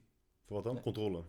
Controle, ja. ja. Dus een beetje uit, uh, je hebt soms hele snelle lifters die posities verliezen of die, die, uh, en wat bewuster dat, ja, waar ze zitten in de lift. Dan kan je wat tempowerk voor doen. Maar dat zal ik ook niet zo snel. Ik doe het niet heel dicht bij de competitie. En ik doe het uh, ja, uh, vaak niet als mijn eerste accessoire squatlift of zo bijvoorbeeld. Of ja, mijn eerste accessoire bench. Ik doe ja. het echt als een derde, vierde. Ja, dat is ons zo. Kijk, begin van de week F- minder specifiek worden. Uh, ja, het wordt minder specifiek. Maar het is zeker niet. Er worden goede resultaten mee gehaald met tempowerk voor powerlifters. In de zin van dat ze dan, ja, uh, je hebt mensen die er goed op reageren. Maar aan de andere kant weer, dat gezegd hebben, dan kunnen mensen reageren op een uh, dumbbell, uh, fly, uh, weet ik nee, wat. Uh, ja, ja. En dan gaat hun bench omhoog. Dus, ja, ja, precies. Ja, dat is gek. Hè? Helaas is dat zo. Ja. Ja, daar, in het begin zei je dat je uh, ligt zo erg aan, de individu- aan het individu. Weet je, wie heb je voor je? Waar reageren ze goed op? Hoe herstellen ze? Ja. Um, maar aan de andere kant zijn we, ondanks dat we onszelf dat wel wijsmaken en dat graag geloven, willen we natuurlijk zo uniek zijn. We zijn zo speciaal, zo bijzonder allemaal. Ja. We zijn unieke sneeuwvlokjes. Ja. Maar je ziet natuurlijk wel een rode draad door het programma van de meeste mensen. En dat zijn de dingen die je net op hebt genoemd. Dus ik denk, we moeten gewoon ja. specifiek zijn. Je moet gewoon hoog genoeg intensiteit draaien, volume, zoveel mogelijk volume draaien. Als ja. dat je aan kunt en, en prettig vindt. Ja. Want dat kan het ook zijn, wat je net ook zei. Dat heb ik zelf ook ervaren. Dat ik het in principe soms wel aankom, maar dat ik dacht, ja, ik vind het gewoon nu niet meer leuk. Ja. Ja. Het is gewoon niet relaxed meer. Ik ja. heb er gewoon geen zin meer in. Nee, nou, als jij tegen mij zegt van ja, het voelt een beetje stram en stijf. Dan denk ik van ja, dat is voor mij geen reden om het programma aan te passen. Maar zeg je van ja, ik, zit, ik zie nu zo op tegen de training. Dat is voor mij wel, als iemand tegen mij zegt, ja, da- daar moet ik wel wat aan veranderen. Weet je? Dan, dan hmm. gaan we overleggen van nou, wat zou het leuk zijn? Oh, nou, ik denk dat een hoop trainers misschien ook soms niet willen luisteren of, of niet goed luisteren, doen met feedback. Maar ja, wij zijn allemaal uh, ja, levende wezens met emoties en, en we vinden dingen leuk en minder leuk. En de ene is heel snel uitgekeken op iets en de ander niet. We moeten er wel rekening mee houden. En toevallig heb ik pas laatst een programma opgestuurd. En dat was een programma waar ik heb gekeken naar waar heeft hij het best op gereageerd. En ik kijk als feedback, hey, dat is, toevallig zijn dit de oefeningen die ik ook het leukst vind. Dus, dus dat is wel, ja, ja. Je, je, er zit vaak wel een relatie in wat iemand leuk en uh, leuk vindt. Is, heeft wel vaak te maken met wat voor progressie boekt die daarin. Ja, je kan ja, het niet ja. helemaal los zien van elkaar. Ja. Maar merk je ook dat jij oefeningen programmeert bij een ander die jij zelf het leukst vindt? Want dat zie je natuurlijk vaak bij, uh, bij fitnessmodellen, bij bodybuilders. Die krijgen dan een cliënt en die geven dan gewoon een schema van wat bij hen zelf altijd heeft gewerkt. Ja. Dus ze gaan hun eigen voorkeuren projecteren op anderen. Ja. Merk je dat zelf ook? Dat je denkt van, ik vind bijvoorbeeld pin squats fucking leuk om te doen. Dus ik ga dat ook maar uh, vaak programmeren bij, uh, bij nee, mijn cliënt. Ik moet, van, ik moet wel een idee hebben waarom ik denk dat, dat specifiek de spin squat en niet de pauze squat bijvoorbeeld voor iemand een, uh, een goede optie is. Of dat zo is, dat bekijk je altijd achteraf. Maar in eerste instantie moet er wel een reden zijn waarom je een, een pin squat of een, of een uh, pauze squat... Uh, nou, het is leuk dat je die uh, als voorbeeld gebruikt. Want heel veel mensen zien dat natuurlijk. Die zien iemand een pin squat maken en ze zien ook iemand een pauze squat maken. Dan denk je, ja, ze zien ongeveer hetzelfde uit. Behalve ja. dat je een pauze squat, een pin squat doodlegt op, uh, op de pins. Ja. Wat zijn concrete verschillen tussen die twee? Wanneer zet je de een in en wanneer zet je de andere in? De fo- het zijn kleine verschillen, maar er is wel een verschil. Ik denk dat de pauze squat ligt heel erg de focus op de isometrische contractie. En dat is eigenlijk heel simpel gezegd gewoon dat je uh, volledige spanning onderop hebt. Vaak de pauze is net onder parallel. Want je pauzeert uh, dus, dus het, inderdaad ja. niet. Hè? Het is niet dat je jezelf dood laat hangen. Nee, nee, nee. nee. Je houdt spanning. Dus je, je hebt de maximale contractie in je, in je spieren. Op het moment dat je ontspant, dan ben je hem kwijt. Dan word je gelijk afgerekend. En dat zie je wel vaak gebeuren bij mensen die pas squat doen. Dat ze te ver doorzakken en dan ontspannen. Ja. ja. Niet bij ons in de dat gym. Wil je, dat wil je eigenlijk uh, niet. Want je wil juist dat ze dus trainen om spanning te houden onderop. En ik heb soms liefst dat ik kijk en dat ik denk van ja. Je ziet iedere keer als ze door de haak, om door de haak te komen, is dat ze wat spanning verliezen. Dan zie je dat ze... Uh, raak ze uit positie of en denk van nou, dan zou een, een pauze squat zou een mooie eerste keus kunnen zijn.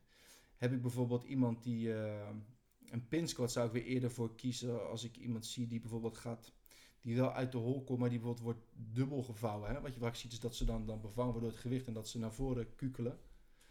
Dan zou ik bijvoorbeeld eerder kiezen voor een, voor een pin squat. Omdat je met een pin squat ook een beetje boven blijft Blijven duwen, duwen tegen de bar. Je, je legt hem stil en de focus ligt heel erg op het concentrische, op het duwen. Dus dat je, hem weer, je moet hem weer in beweging krijgen en je moet die positie moet je behouden. Ja. Dus, ja. En of het zo is, dat is de vraag. Hè? Kijk, het is, je, je kan nooit zeggen van nou, als ik, een, als ik vaak laat de mensen een programma zien, is dit goed? Ja, weet ik ja, niet. Precies, ja, weet ik, niet. Ja, ja. Ik, ik, ik zou niet weten waarom jouw trainer voor dat heeft gekozen. Ja. Wie weet uh, kijk ik zo en denk van nou, ik vind het niet goed. En wie weet uh, zijn er allerlei redenen dat ik denk van nou, zit wat in. Er, zit, er zit wat in. Je hebt het een paar keer over uh, motivatie. We moeten het over hebben. Ja, helaas. Hè? Ik mag eigenlijk niks. Ik wil het er ook eigenlijk niet over hebben. Maar... Of, of multi-units. Ja. Maar je, hebt het, je, hebt, je noemt het vaak. Je hebt de laatste uh, gisteren volgens mij iets over geschreven. Dus dat betekent dat het in ieder geval het benoemen waard is. Het is relevant ja, genoeg om het, het, om het, het te is, benoemen. Het, het is belangrijk. En het is gewoon... De... Maar is het... Want, dat, want dat, daar vind ik dus vaak de, de lijn tussen... Uh, wetenschap en relevantie verdwijnt gewoon. Want heel veel dingen zijn wetenschappelijk correct, maar het ja. he- kent he- helemaal geen praktische relevantie. Ja. Hoe zit dat dan met motor units? Wat is het en wat kunnen we er concreet mee doen uh, als het gaat om programmeren? Hoe kunnen we het beter maken? Ja, kijk, je wil eigenlijk die motor units die worden gerekruteerd. Nou, hè, dat, wat ze zeggen, er is nu onderzoek en er is iemand die daar heel veel over schrijft en over, uh, dat is uh, Chris Beardsley. En je ziet nu dat andere trainers die gaan daar, die, die, die springen ook een beetje op die rit. Uh, omdat het een... Het is niet echt iets nieuws, maar het is toch wel iets wat nu soort van heel populair is. Omdat ze dat... Er wordt toch wel aangetoond dat het belangrijk is voor zowel hypertrofie, maar ook voor maximale kracht. Dus hoe snel kan je al je mode units recruteren? Wat is het in Jippie andere taal? Iemand die nu denkt, dude, ik weet echt niet waar de fuck je het over hebt. Uh, ja, dan vraag je me wat. Ik heb er gisteren over geschreven. Nou ja, ja, hoe moet je het zien? Ja, het is eigenlijk, eigenlijk is, moet je het gewoon zien als uh, het zenuwstelsel wat eigenlijk reguleert of komt hoe jij een maximale krachtproductie kan leveren. Die controleert dat en dat doet hij door middel van uh, ja, ja, ja, met een modelunit eigenlijk. Het is best wel lastig uit te leggen. Maar als je, als je, als je moet visualiseren, als iemand denkt, ja, hoe, hoe, hoe ziet het eruit? Kan je dan gewoon, gewoon, eigenlijk zijn het een soort van... Energie, als je, het echt, als je het echt aan een kind uit zou moeten leggen, zou je dan kunnen zeggen dat er allemaal verschillende soorten energiedeeltjes in de spier zitten. En zodra een spier moet bewegen, dan moet hij daadwerkelijk die energiedeeltjes gebruiken om de spier in beweging te krijgen. Ja, maar je moet, er zit wel een stukje, kijk, het zenuwstelsel stuurt het, stuurt het aan. En dat, dat moet je niet vergeten. Dus, en daar komt ook met powerlifts natuurlijk dat, dat, dat, ja, maar zeg maar, die specifieke skill, uh, het is trainbaar. Dus, dus ja. je, je kan er ook leren om daar beter in te worden, om... Um, ze sneller te recruteren. En daarom is het voor ons relevant.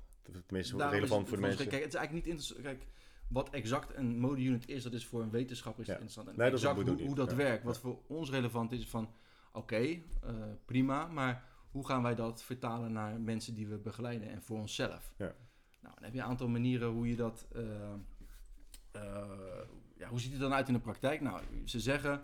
als iemand tussen de tachtig en negentig procent lift van hun één R M, of geschatte één R M, dan is de volledige modeunit recu- zijn gerecruiteerd. Dus alle, alle delen van de spier worden dan gebruikt, ja, om de spier te bewegen. En dat wordt in een soort van, ja, nou moet ik toch een beetje temmen, dat, dat, dat komt in een soort van, je hebt low threshold, dus met een laagdrempelige modeunits, en je hebt uh, hoogdrempelige, waarvan als je, uh, waar de laagdrempelen die sturen eigenlijk heel weinig spiervezels aan, en de hoogdrempelige heel veel. Okay. Dus ook voor hypertrofie kan je daarom zien van, hé, hey, die hoogdrempelen zijn best wel handig om uh, te activeren. Mm. Nou, dat kan je bijvoorbeeld doen door uh, heel snel explosief uh, te liften. Dus dan zo'n pinsquat zou helpen? Nou, nee, zou, ja, zou ik niet voor mooi... Je recruteert ze sowieso als je natuurlijk op een bepaalde intensiteit lift. Mm. Dus, dus ga ik een pinsquat doen of een, uh, een pauzesquat, op het moment dat ik zwaar aan het liften ben op tachtig procent... en ik doe een vijfjes, heb ik vijf effectieve reps waar ik volledige modeunit-recrutering heb. Okay. Ja, ja, ja. Voor mijn quads. Het lijkt erom dat je het over snelheid had, dat je dan ook gaat kijken naar explosiviteit. En dat je bij een pinsquat ga je natuurlijk van een doodpunt, zoals eigenlijk bij een, bij een deadlift vanaf de grond, uh, heb je meer explosiviteit dan bij, een, uh, bij dynamische contractie. Maar daarna zit dus geen verschil in. Nee, nee, nee, in principe maakt dat niet zo... Uh, uh, wat je eigenlijk, ja, wat je, wat je wilt is... Kijk, voor een deadlift is het heel belangrijk om... Zo, heel, zo, zo snel als mogelijk, zeg maar, die modeunits te kunnen recruteren. En dat moet je trainen.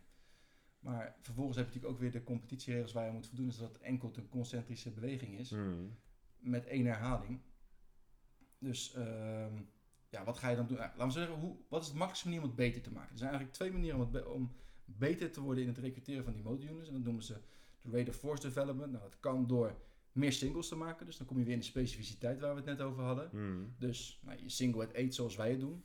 Maar gewoon een zwaardere single op negentig procent. Uh, word je er beter in om het te recruteren. Of je gaat naar een soort van power training. Kijk, en dan wordt het weer wat lastiger. Want power training of spiertraining, vind ik, is dat heel specifiek voor een powerlifter. Dat wordt vaak gedaan op veertig, vijftig procent van de één R M.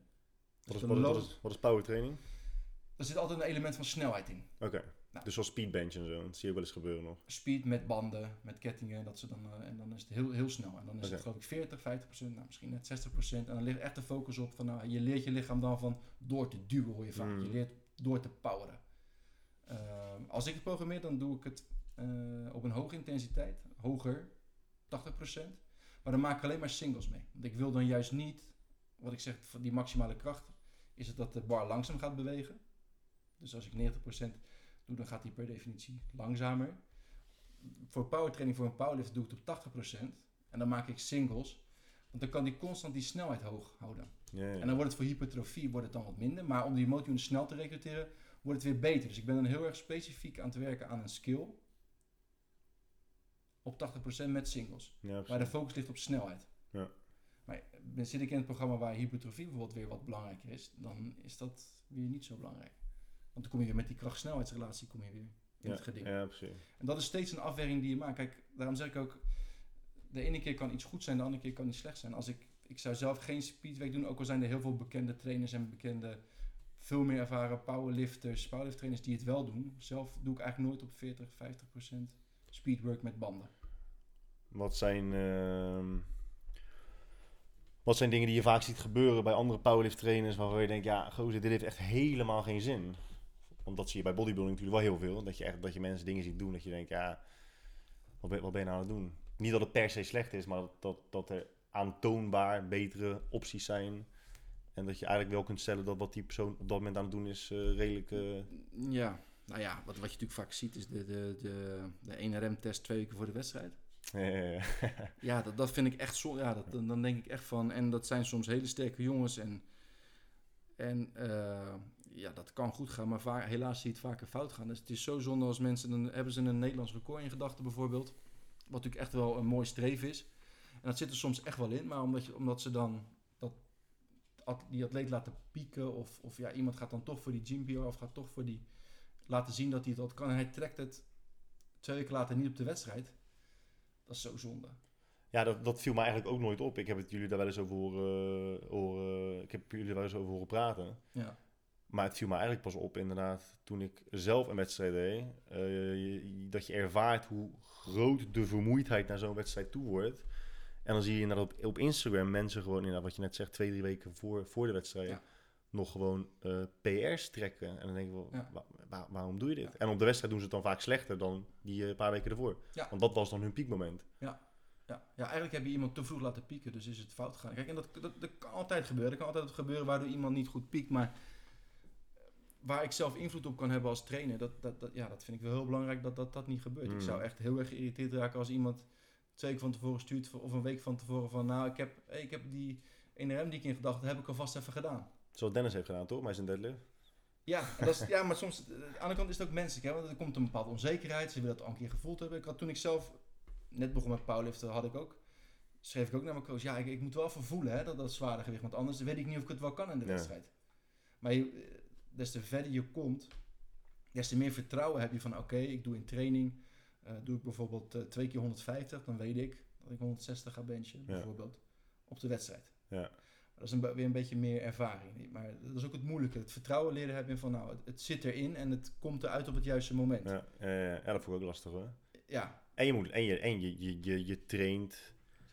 Um... Welke beurt deel je eigenlijk idealiter een P R duwen of trekken of schatten?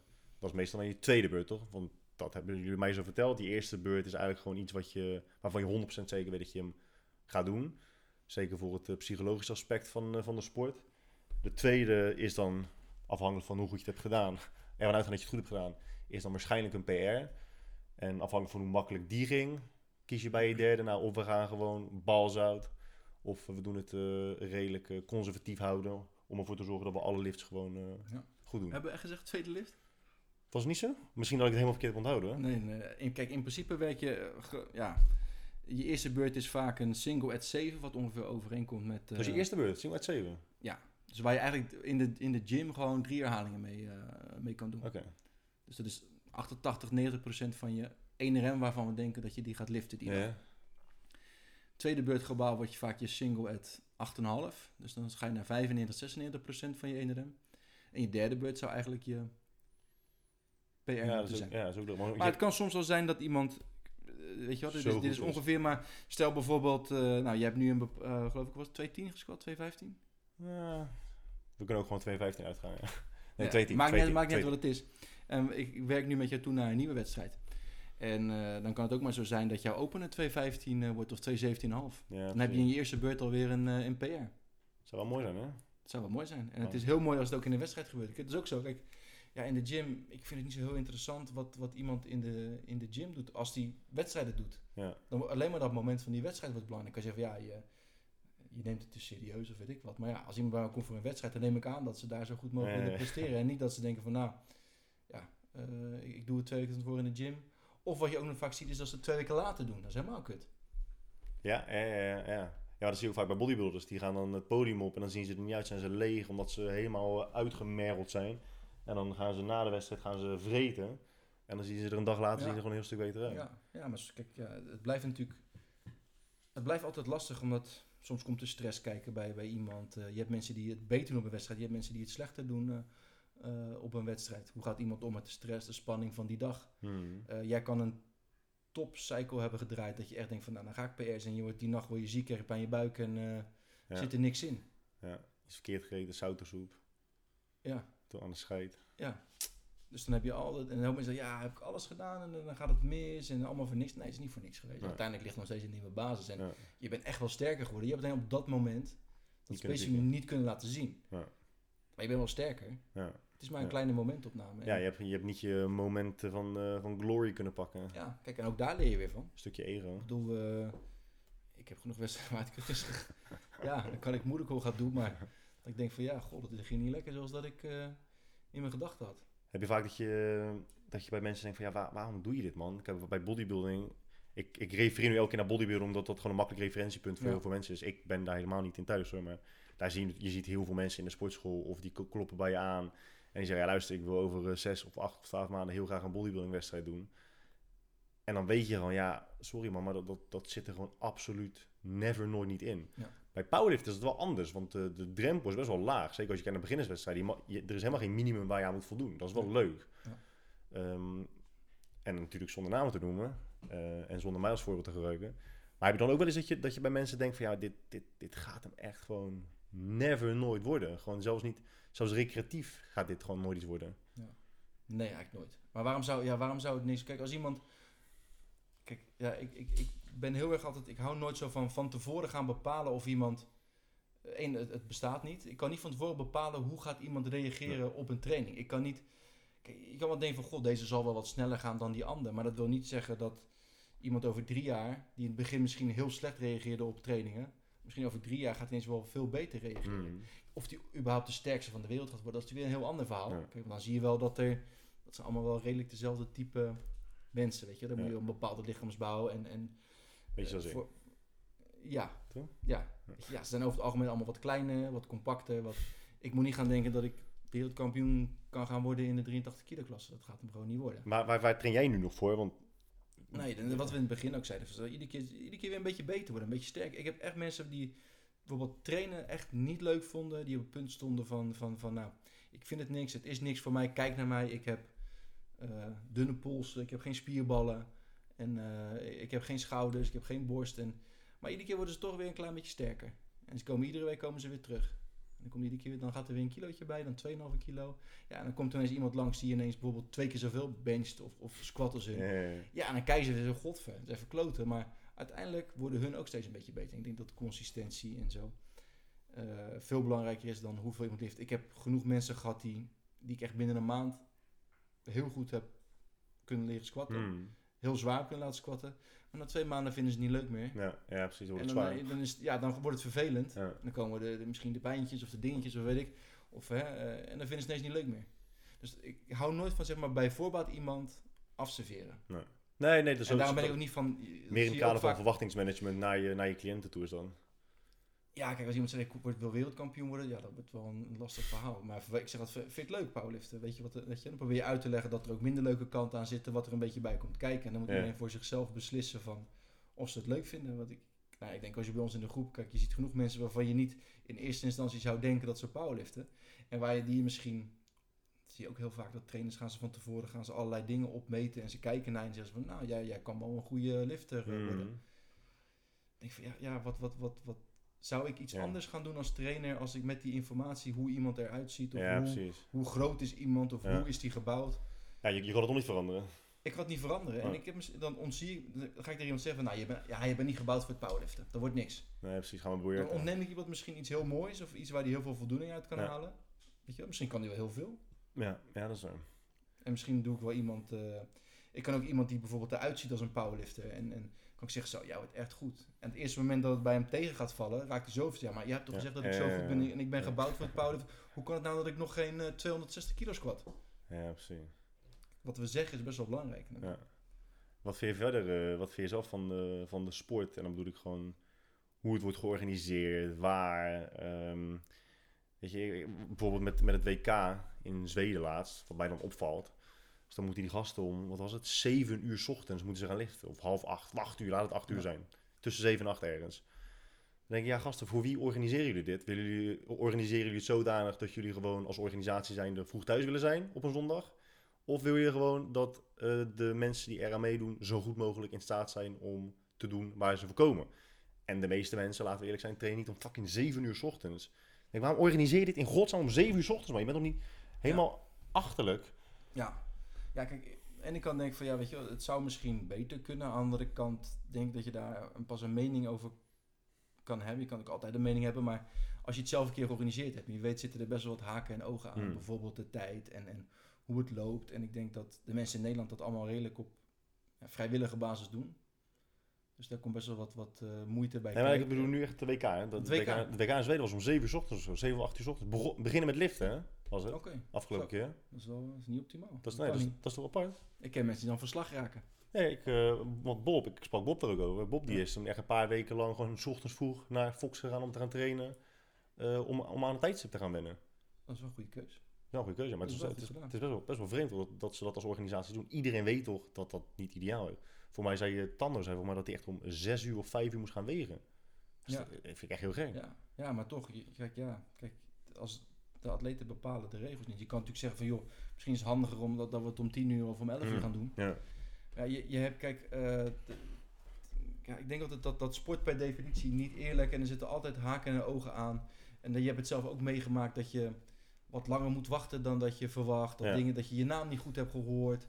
Uh, ook daar moet je aan wennen. En het kan ook zo zijn dat je ineens om zeven uur moet liften. Ja, ik heb wel eens dat ik om één uur, uh, twaalf uur moet gaan wegen. Ik vind het fijn. En ik, dan zit ik met drie andere mensen die zeggen, ja nee, ik kan nog lang niet eten. En die worden er gek ja, van. Absoluut, ja, ja. Ja, je, we hebben ons te schikken aan, aan hoe het wordt georganiseerd. En ja, als het om zeven uur is, ja, dan, dan is het om zeven uur. Ik vind het gewoon jammer, want het is duidelijk een sport die in opkomst is. Ja. Steeds meer mensen vinden het leuk. Ik vind de, de sfeer om het powerliften heen ook veel gemoedelijker dan bijvoorbeeld bij het bodybuilden. Um, niet dat ik ooit een bodybuildingwedstrijd heb gedaan, maar wel bij een aantal aanwezig ja. geweest. Het is veel minder, veel minder ja, t- toch vaak minder sportiviteit, meer geroddel. Weet je, het is toch een andere, andere ja. sfeer hangt er dan bij het powerliften. Um, maak het dan voor de mensen die er nog aan mee willen doen ook zo, zo interessant mogelijk om er daadwerkelijk aan mee te gaan doen. Ja. Uh, en ik denk dat daar nog wel veel winst uh, ja, het kan te behalen is. Het kan altijd beter. Ja, ja maar dat, dat, dat heb je als je naar... Ja, als ik naar mezelf kijk, denk ik al, dingen kunnen beter. Dus ja, huh? nou... Bij, bijna nee. niet, hoor. Nee. nee, dat niet. Maar nee, ja, dingen kunnen altijd beter. En ik denk ook als je iets vaker doet en ook als je het organiseert, dat het misschien beter wordt. Ja, en misschien zitten er wel wat hoge pieven die zeggen van, nou, het gebeurt zoals ik denk dat het is, want ik ben en directeur en, ja. en uh, ik bepaal het. En uh, iedereen schikt zich daar maar in, ja. Wat je kan doen is, je kan zeggen, nou, ik doe het niet. Ja, dan, dat is waar, ik ja, ga niet ja, naar het W K. Ja, is vrijwillig, ja, natuurlijk, dat is waar. Ja, kijk, en, en een lifter die bijvoorbeeld van, van Canada naar Zweden moet reizen, is het weer moeilijker uh, dan iemand die in Zweden bijvoorbeeld al woont. Ja. Ja. Dus er zit altijd een element wat ik denk, dat is niet eerlijk. Is er veel uh, drugsgebruik, denk je, in uh, powerliften? Mm. Want de stakes zijn niet hoog. Weet je, de, bijvoorbeeld als je, als je kijkt naar wielrennen of naar andere sporten waar, waarbij je miljoenen kunt verdienen. Ja. En waarbij er vijfduizend mensen in de rij staan om jouw plek in te nemen. Uh, waar de concurrentie gewoon echt, echt moordend is. Dan is de kans ook groter dat mensen grijpen naar verboden middelen. Ja. Bij powerliften, ja, even los van het W K waar je ook misschien twee euro vijftig ja. kunt winnen. Uh, ja, d- ja er, zijn, er is geen prijsgeld te winnen, er is geen er is niet eens eer te behalen. Een mooie beker. Een mooie beker. Ik zie hem daar staan. Ja. Waar dan? Jij bent een grotere beker dan ik. Maar dat is bizar. Bij het N K kreeg je volgens mij niet eens een beker, toch? Nee, ik was eerste, maar ik een kleinere beker dan dat. Echt? Ja, B K, dat is niet eerlijk. B K bench, nee, N K benchje. Benchje, ja. ja. Maar bij, bij het N K van powerlift kreeg volgens mij geen, kreeg niemand een beker. Oké. Okay. Volgens mij kreeg alleen de bestlifter een beker oh. en de rest kreeg gewoon alleen maar een medaille. Ja, dat vind ik wel een punt van aandacht. Ja, dat toch? Voor de algemene ledenvergadering. Maar denk jij dat er veel drugs wordt gebruikt bij powerlift? In, in, uh, nou ja, dat, dat wordt natuurlijk getest en dan kan je je afvragen van ja... Dat testen wordt op een bepaald vast moment gedaan. Uh, ik denk wel dat er, dat er wat gebruikt wordt. En bewijs heb je natuurlijk nooit. Exact bewijs. Maar ik denk wel dat er mensen zijn die wat uh, in die snoeppot uh, nee. zitten. Maar ik, ja, ik, ik zeg altijd, ik heb dingen waar ik zelf... Ik ben liever bezig met dingen waar ik zelf invloed op heb. Ja, en ik kan me gewoon zitten irriteren over mensen van wie ik vermoed. Of denk van, nou, die zitten wel aan de zooi. Ja, ja wat, wat, wat heb ik eraan? Ik... Je doet dit voor jezelf en dat je iedere keer weer een beetje sterker wordt. Ja. En dus er zullen ongetwijfeld mensen zijn die... Uh, ja, het, het niet, ik zou het zelf niet doen. Ik zou zelf niet mee willen doen aan een wedstrijd waarvan ik weet dat ik wat gebruikt heb waar, uh, waar het niet toegestaan is. Hmm. Maar dat is voor mezelf een grens dat ik zeg van... Ik zou ook niet met iemand willen gaan liften uh, die, die, die een wedstrijd... Die zegt van nou ik wil, nou, ik wil naar het N K, uh, maar ik gebruik. Nou, dan moeten ze dat vooral lekker zelf gaan doen. Hmm. Dus dat is wel een bepaalde grens. Ja. Dus, maar dan, ik bedoel, er is een bond waar je, ik, en als iemand tegen mij zegt ik gebruik, nou ja, prima, dan moet iedereen echt voor zichzelf weten. Ja. Maar er is een andere bond waar je wel mag gebruiken en waar iedereen mag gebruiken, dan gaan we daar lekker mee doen. Ik bedoel, dat maakt voor de rest helemaal niet uit. En is het populair in Nederland? Het wordt populairder. Ja? Nee, die bond, die bond waar, nee, je, waar niet, je mag gebruiken? Nee, niet zo geloof ik. Ja? Volgens mij is het de record ook niet, maar dat weet ik niet zeker. Maar hij is er wel, maar ik hoorde weinig. Ik hou me er ook niet echt mee bezig, maar die is er wel. Dus als je daar aan mee zou doen, dan... Uh... Volgens mij heb ik, ik heb een keer iemand gehoord die zei van nou, als in de getesten worden hogere, uh, meer getild, oh ja. zwaarder getild dan in de niet getesten. Ja, dan is de vraag welke gewoon al bij voorbaat populairder is. Uh, meestal sluiten mensen zich aan bij een bond die hoe dan ook al populairder is, omdat daar gewoon meer eer te behalen is. Ook. Ja, ja. Zo gaat het meestal. Fame. Ja, toch? Ja. Hij staat echt heel de tijd huilen, hè? Hoor je? Nee. Ik denk, oh. die, ik denk dat hij diarree heeft of zo, man. Moet je hem even uitlaten dan? Het is echt niks voor hem dat hij staat huilen. Weet je dat dan het piepen lekker, hè? Of heb je zoiets van, jezus gast, waar zijn we de hele tijd aan het ouwe hoeren? Ik heb echt geen idee meer waar we het over hebben. Waar wij het over hebben? Ja. Oh, Paul, ja, wedstrijden. Ja. Hoe komen we ineens op wedstrijden? Op Paul-wedstrijden? Ja. Kijk, weet je, als je een goede interviewer bent, dan loopt het uh, zo uh, smooth over allemaal. En op een gegeven moment heb ja, je... Ja, maar de ingeluist, hè, met allemaal dingen. Met allemaal... de ingeluist. Nee, uh, hoe kwam we over wedstrijden? Ja, gewoon, ik vroeg gewoon aan jou wat je van wedstrijden vond. Nou, ik vind het... Uh, ja, weet je, ik denk altijd van, hè, dat had misschien beter gekund of dit of dat, maar... Ja, het gaat zoals het gaat. Ja. Ja, altijd mensen ja, nee, ik, ik, ik uh, weet je wel, uh, de scheidsrechter liet me lang wachten op dit, de scheidsrechter ja, was ook iets okay, op dat, precies, en bij ja, die ja. deed hij dat niet. Ja. En hey, ik zat wel door de haak en dingen. Ja, ja weet je wel, dat, dat zijn wedst- het is een jurysport en het gebeurt en het is even vervelend, maar ja. weet je wel, uh, het is ook niet dat we op het Olympische podium staan en uh, waar de stakes zo high zijn, weet je wel. Het is even vervelend. Nou, en als je als mensen, als scheidsrechters denken van, goh, het was niet diep genoeg. Nou, dan ga je een nieuw blok in en dan ben je met je coach over, hè, ja, ik werd gecallt op diepte, ja, ik vond het zelf wel goed. Nou, dan ga je daar wat meer de focus op leggen en zo, dat, ja. je, dat je iets dieper gaat, dan laat je meer overtuiging zien. Kan je daar op trainen, is alleen maar mooi, toch? Kan je weer iets verbeteren. Als jij nu zo, als je nu zo zegt van, nou, weet je wat, ik ga geen wedstrijden meer doen, blijf je dan wel nog steeds powerliften? Of powerliften je alleen maar ook omdat je wedstrijden doet? Nee, ik denk wel dat ik uh, zou blijven powerliften, ja. ja. Het heeft voor mij het trainen weer een stuk leuker gemaakt. Dan, dan, ja, dat, de, dat heb ik ook echt, hoor. Dan de bodybuilding. En ik denk ook door die meetbaarheid iedere keer weer een beetje sterker worden. En iedere keer weer ja, gewoon beter willen worden. Kijk, op een gegeven moment, ja, die biceps curl met, uh, dan met tien, dan met twaalf, dan een keer misschien met zestien, een keer met achttien. Maar op een gegeven moment ja. houdt het ook wel op. Nee, biceps curl met achttien kilo? Volgens mij wel. Echt? Staand? Ja. Of incline uh, dumbbell curl? Nee, dat is sowieso niet. nee, ja, maar op een gegeven moment is de uitdaging daar wel een klein beetje in weg. Het is heel gek, want je, je kunt natuurlijk ook, als je, als je gewoon bodybuilding-stijl uh, traint, of voor hypertrofie traint, voor cosmetische doeleinden traint, ja. dan kun je natuurlijk ook gewoon bijhouden en kijken of je steeds sterker wordt. Maar omdat dat niet het doel is, uh, krijgt het ook minder relevantie.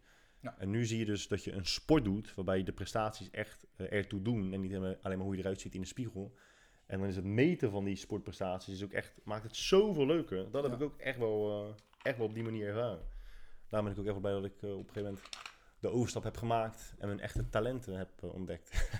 nou ja, kijk, ja. gewoon simpel het feit dat je beter wordt, sterker wordt, dat motiveert gewoon. Dat is, en dat geldt eigenlijk denk ik voor, de, dat vinden de meeste mensen zo leuk aan het wordt. En ineens wordt het heel meetbaar en je ziet gewoon dat je iedere keer een beetje beter wordt. Ja, en de ene die wordt het heel snel uh, en de andere die doet het heel langzaam. Dat is het, ja, dat is het inderdaad. Omdat, omdat dat het doel is, sterker worden, uh, motiveert het sterker worden je ook meer. Ja. En als jij dus voor hypertrofie traint, zou het sterker worden je ook moeten motiveren. Want dat betekent dat je um, waarschijnlijk ook gespierder gaat worden op de lange termijn. Ja. Maar het gespierder worden blijft uit, waardoor motivatie ook uitblijft. Ja. En daardoor hebben heel vaak mensen zoiets van, ja, laat maar, want ik zie niks veranderen in de spiegel. Ja. Dus we kijken het maar.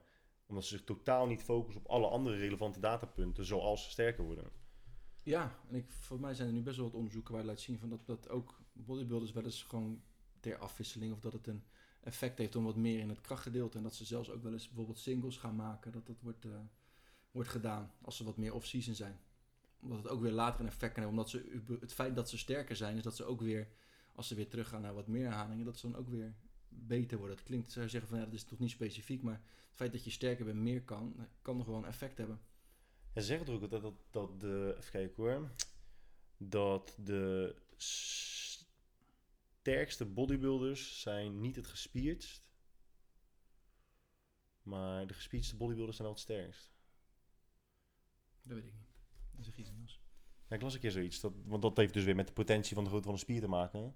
Ja, ik, ja, je, kan, ja je hebt natuurlijk best wel wat bodybuilders die ook heel zwaar liften, maar niet komen. Nou, wat ik net zei klopt trouwens sowieso, dat is geen logica, ja. maar... En Johnny Jackson had je geloof, die ook ja, een hele goede powerlifter was. Kan, die waren ja. echt... Ja, alleen ja, bij bodybuilding is ook ja, dat je zo symmetrisch mogelijk bent en, en dat soort dingen zijn, dan wordt het ineens heel belangrijk. Kijk maar naar die Jonathan, ken je Jonathan? Jonathan Zalm, die uh, Nederlandse bodybuilder ook. Die is ook niet uh, zo bekend in de bodybuildingwereld. Nee, die is ook bij ons op de opleiding toen geweest. Maar die uh, heeft ook een keer een powerlift-wedstrijd meegedaan. En die uh, had dat echt nog nooit gedaan. Ja. Alleen maar gewoon uh, bodybuilder, ja. maar is wel echt een fucking tank en klein ook. Ja. Klein uh, in laag, niet in uh, smal. Ja. Ja, die ging, weet ik, voor een paar weken gewoon sportspecifiek ja, ja, ja. trainen. Nou, die gozer, jongen, jezus, die werd zo snel, zo fucking goed daarin. Ja. Echt niet normaal. Ja, Echt ja, normaal. Dat, ja dat kan. Dus op een gegeven moment gewoon die specifieke skill gaan trainen. En er is al heel veel spiermassa aanwezig. Ja, dan, het, het kan heel hard gaan. En je hebt gewoon mensen die gewoon... Ja, ik geloof, je, hebt, je had geloof ik... Ed Cohen heb ik wel eens gehoord dat hij, voordat hij überhaupt ooit wat had gedaan met powerliften, was de eerste keer dat hij de gym in. En toen deadlifte hij echt gewoon al tweehonderd kilo. En gewoon letterlijk nog nooit. Door ons broer. Ja, nou die, ja, die deadlift ook gewoon. Ja.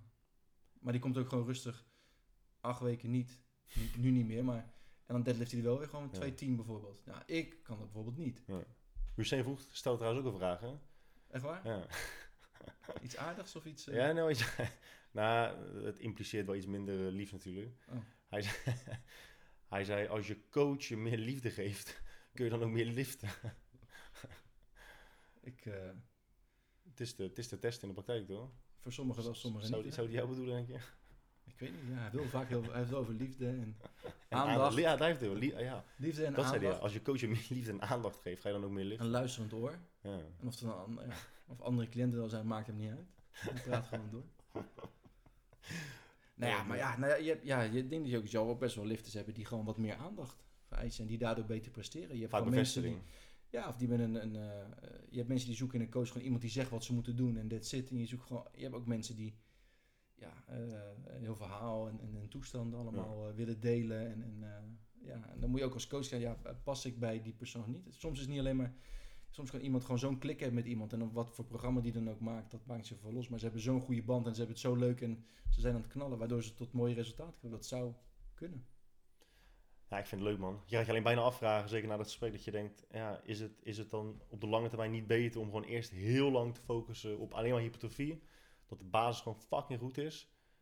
Want gespierd worden is wel moeilijker dan de stap naar sportspecifiek liften, heb ik soms het idee. Voor de meeste mensen. Ja. Daarom zie je... Daar... Als beginner, iemand die minder dan twee jaar lift wordt, nog steeds wel soms wel redelijk, als redelijk beginner als je...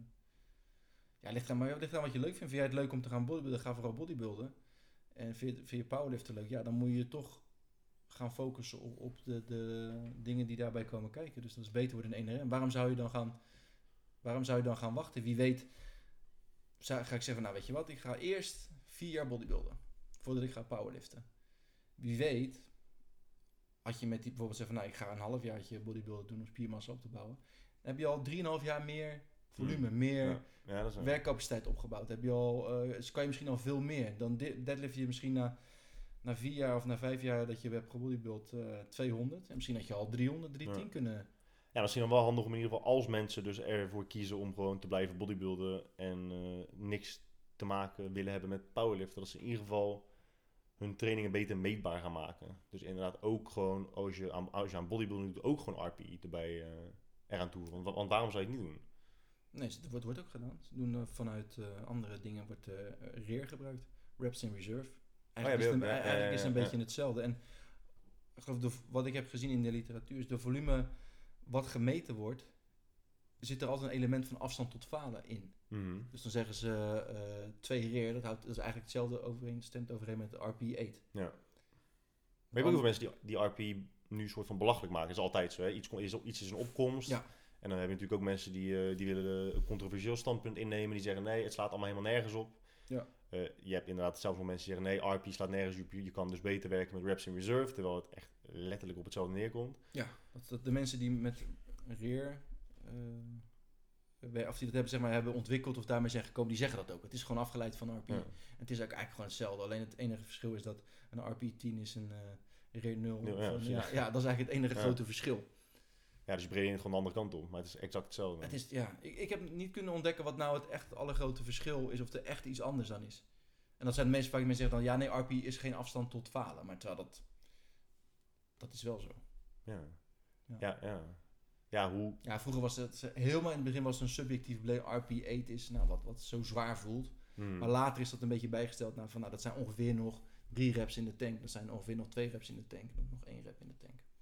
Ja, dat is eigenlijk hetzelfde als... Ja, ja weet je, dan ga je weer... Maar het is net zoiets als bakkelei over... Of moet ik naar één komma zes gram eiwit of één komma acht of één komma negen? Ja. Je kan er moeilijk om gaan doen. En nou ja, als iemand, zegt, als iemand tegen mij zegt... Ja, ik vind R P niks en R E R... Dan zal ik misschien een beetje verbaasd kijken. Maar dan zeg ik... Nou, weet je wat? Dan schrijf ik R E R erbij. Prima, toch? Als jij daar een goed gevoel over ja. krijgt. Als jij denkt ja. dat je dan... Maar maakt het niet uit. Ik bedoel, ik zit niet vast aan iets. Hoe belangrijk is voeding dan bij powerlifting? Als je nu eiwit ook opdoet? Is het net zo belangrijk als bij hypertrofie trainingen? Of, uh... ja, uiteindelijk wil, wil je ook weer mensen, dus dat ze een hogere vetvrije massa. En daarvoor zijn uh, eiwitten voor je herstel en uh, opbouw zijn volgens mij best wel belangrijk. Dus dan kun je gewoon echt heel veel winst behalen. Als jij nu zoiets hebt, we hebben weer Jantje en die zit nu echt daadwerkelijk op een plateau. Of hij ervaart als een plateau. Zou het zelfs kunnen zijn dat hij niks aan zijn training hoeft te veranderen. Maar alleen zijn voeding om zou moeten gooien. Zou, zou kunnen. Dus als iemand bijvoorbeeld een plateau zou hebben en zou zeggen, ja, maar ik doe nog niks aan voeding. Nou, dan kan het er best wel iets zijn van, nou, laten we daar eens een keer naar gaan kijken. En uh, ja, gaan we kijken om wat meer uh, spiermassa op te bouwen. En in ieder geval je eiwitten on point uh, te krijgen. Daarom is het ook zo kortzichtig, hè, dat mensen dan vaak zeggen van, ja, nee, voeding is tachtig procent en training is twintig procent. Maar het geheel bestaat uit zoveel factoren die allemaal voor zoveel mogelijk moeten kloppen. Ja. Om er gewoon een goed samenhangend geheel van te maken. Ja. En alles maar in isolatie bekijken en dit moet zo en dat moet zo. Maar het moet, het moet in zijn geheel gewoon kloppen. Ja, soms het is, kijk, het is natuurlijk ook wel interessant als trainer om te zeggen van, kijk, ze zien iets en dan van iets een probleem maken. Uh, van nou, hè, ik zie iemand shift en squat, oh ja, ik zie er is een bepaalde instabiliteit daar en daar. En als je dan dit doet, heb ik een speciale oefening en daar gaan we dat mee oplossen. Ja, precies. Maar dat, dat, dat is er vaak niet. Ja, weet ja. Je, het wordt in ieder geval niet, ge, het komt niet naar voren als ja, in de literatuur of in de, ja, het is niet, ik vind het niet evidence-based, laat ik het zo nee. zeggen. Nee, precies. Ja, dat, heb je, dat, dat zie je. En voor mij stoor jij jezelf daar best wel aan, toch? Dat heel veel trainers en, en, en, en opleidingen die, um, ja, bijvoorbeeld, weet je wel, voor elke, elke press die je maakt, horizontale press, ja. moet je ook weer twee, drie setjes ja. uh, facepulls ja. doen, want alles moet in verhouding blijven en moet kloppen. Ja, en je moet, ja. En anders krijg je een blessure, ja. anders gaat het niet goed, je postuurcorrectie, scheef inderdaad. Je bent asymmetrisch. Ja. Er is, ook, er is ook weinig, weinig bewijs voor. Of misschien geen, je, je hebt de push-pull ratio.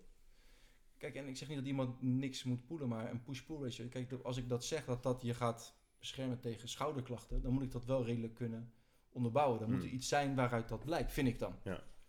En net zoals, ik heb ook wel gehoord dat mensen zeggen van, ja, we gaan het, de, ik laat bij cliënten die, die willen benchpressen, die laat ik niet helemaal zakken, want dan komt de schouder in zo'n positie, wat een risico zou kunnen zijn, hmm. of risicoverhogend zou kunnen zijn voor een blessure. En waarom zou ik dat risico nemen? Ik denk van, ja, ja, maar waar is dat dan op gebaseerd? Ja. Is er dan, is dan echt, is die positie dan zo het is schadelijk? Heel, het, ja. is, het, is, het, is, het is exact hetzelfde als mensen die zeggen, je moet niet met je tenen voorbij je, uh, met je knieën voorbij je tenen squatten, want ja. dat verhoogt de druk in je knie. Dat, ja. dat is zo, maar dat maakt het niet per definitie slecht. Ja. ja, als jij tot aan je borst zakt, of ja, als jij je ellebogen lokt, dan neemt de druk hier en daar toe, vergeleken met het niet doen. Maar dat maakt het ja. niet per definitie slecht. Ja, ja. Kijk, en, en als je het gaat koppelen aan blessure, blessuregevoel, kijk, wat, wat ik in het begin wel zei, maar kijk, wat wij zeggen tegen mensen, dat is wel heel belangrijk. Als ik tegen jou zeg, hey, ik zie dat, ik zie jouw rugbollen, en dan moet je uitkijken, want anders krijg je of een hernia, dan, ja, dan ben ik eigenlijk iemand aan het noceboen. Dus ik ben mm. dat... Ik, ik ben ze aan het primen of eigenlijk aan, aan, aan het alert aan het maken op iets waarvan ik dat eigenlijk niet zou moeten doen. Ja. Want ik weet dat niet. Ik kan, ik kan het niet onderbouwen. Dat, ja. Omdat je bijvoorbeeld een beetje bolt, dat je daar een blessure maakt. Want dat is het eerste beste wat jij voelt. Of denk jij wel daaraan? Ja, zeker. Ja. Wat ik bedoel? Ja, ja, zeker. Ja, ja. Dan denk ik, oh fuck, zie je, Wil ja. zei het al, ik krijg nu, ik krijg nu ik een hernia. Ja. Oh ja, ik heb, ge, ik heb de bench, die, die, zeg maar, de, de stang is gezakt en borst. Ik voelde hier iets. Ja, zie, ja kijk, ja. Dat, dat is het begin. Ja, precies. Ja. Slijtage, slijtage of uh, als ik dat, ja, weet je, allemaal van dat soort dingen. Of ja, mijn trainer zei dat ik asymmetrisch was, maar uh, ja, er zijn zelfs instituten die personal trainers leren om te herkennen dat mensen asymmetrisch zijn of zo. Of zeggen van, nou ja, als je dit gebeurt, dan, ja, dan denk ik, ja, waar is het op gebaseerd? Waarom, ja. Dan moeten mensen duizend euro, vijfhonderd euro voor betalen? Maar zijn er geen gevallen waarbij het, waarbij het inderdaad uh, zo extreem is dat je daar aan zou moeten werken? Of heb je altijd iets van, nou, ga maar gewoon asymmetrisch bewegen? Of kan het wel ergens een probleem vormen dat het, dat het daadwerkelijk uh, een oplossing voor moet zijn? Eigenlijk zie ik het alleen maar, wat ik zelf heb kunnen vinden, is dat uh, uh, heeft bij, ja, te maken met, met, met load management. Dus in de zin van dat mensen vaak te snel te veel willen. Uh, en kijk, en we willen, natuurlijk willen we dat mensen goed liften, efficiënt liften. En, uh, en het enige waar ik het... Maar het is niet zo dat als iemand met een mindere techniek, of wat je zou herkennen als mindere techniek, Uh, meer ge- de kans op blessure groter wordt. Ja, precies. Maar ik wil wel dat mensen efficiënt liften. Hmm. En ik wil wel dat mensen niet... Kijk, vaak is het zo als mensen met, ja, met een squat shift en ze voelen wat, is dat ze in een positie komen wat, wat, ze, nog niet, wat ze niet tolereren. Wat er een positie is waar ze niet gewend zijn om in te zijn. Ja. Maar dat is weer wat anders dan zeggen van, nou, omdat jij bijvoorbeeld een kleine shift naar rechts hebt, of dat ik je bil naar achter ziet gaat, ja, komt er nu zoveel druk op je onderrug, hmm. zeg maar wat. Uh, waardoor de kans op blessure, je hebt, ja, je hebt lifters die, die, die, die hebben op het oog een afschuwelijke techniek en die zijn nooit geblesseerd. Je hebt mensen die perfect doen en zijn constant geblesseerd. Ja, en dat, en dat is het dan ook. Dat is dus even terug naar dat uh, afwijken van je techniek op het moment dat je een één R M gaat doen. Ja. Als jij altijd heel ver naar voren komt en altijd de druk op je, hoog, ja. uh, op je onderrug verhoogt en dat er gaandeweg gewoon adaptatie ontstaat, dan, dan is dat dus ook gewoon prima. Ja. Maar om dus mijn punt over je één R M te nuanceren is dat als je altijd met een bepaalde techniek squat en bij een uh, P R-poging dus opeens wel dubbel zou klappen, omdat ja. het gewoon weer gewoon veel te zwaar is, ja, dan heb ik zoiets van nu wordt het risico zodanig groot ja. en wijk je zodanig af van wat je normaal doet ja. en gewend bent.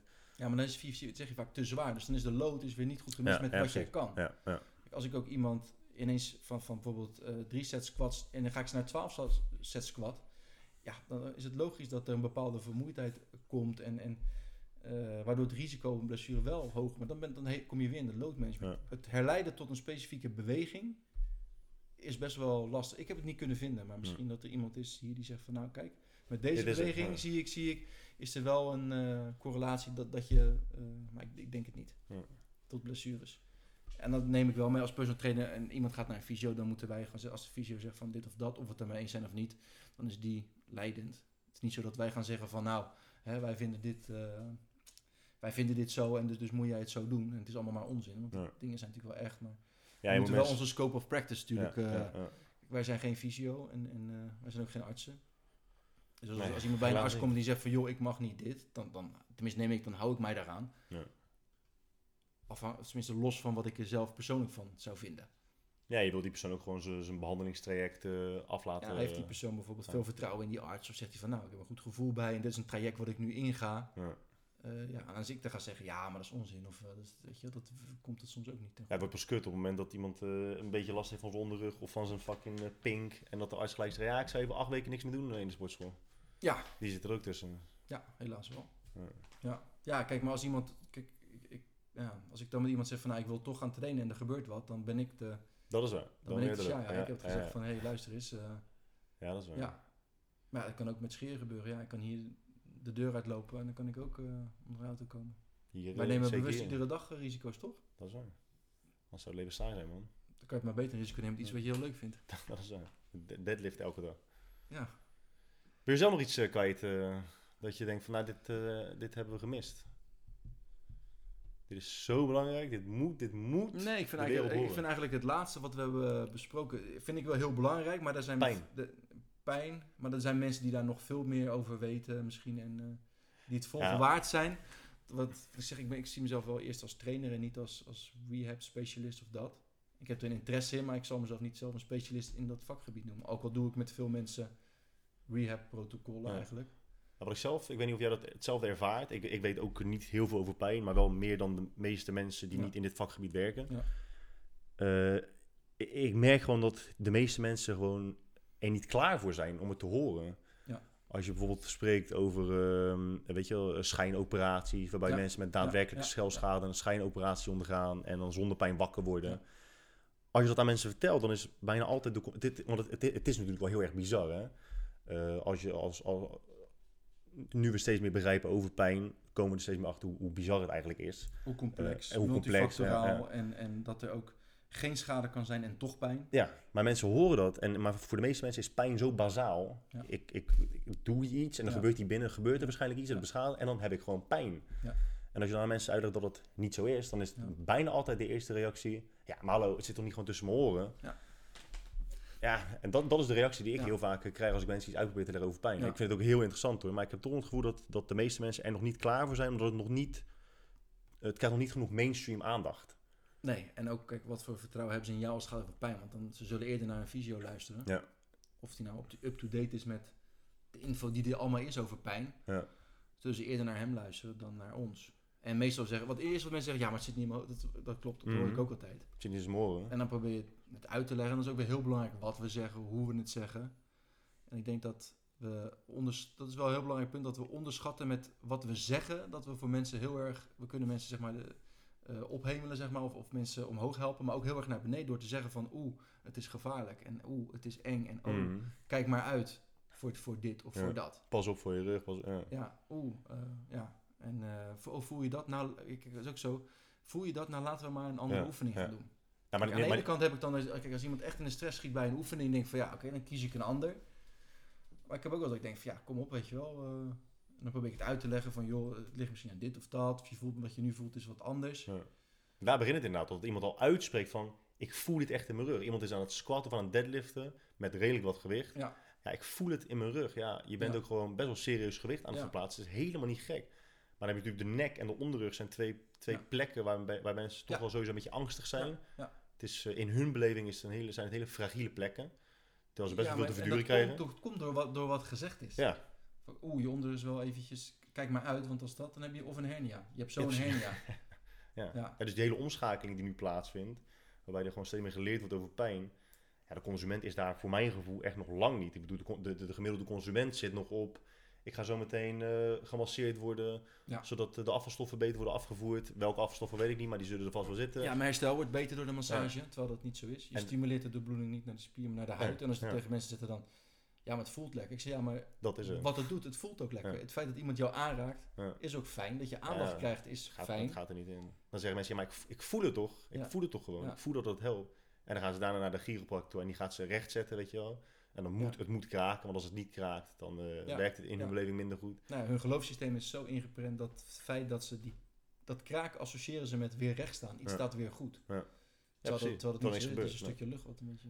En, uh, maar het verschil dus met dit soort mythes behandelen en mythes in de, in de fitnesswereld, in het algemeen behandelen, is dat je het niet hebt over iemands daadwerkelijke dagelijkse beleving van zijn eigen lijf. Ja. Iemand... Iemand die denkt van, ja, maar wat kan jij mij nou vertellen over hoe ik mijn gevoelens ervaar? Dat ja. weet ik toch veel beter dan jij dat, uh, dan jij dat weet.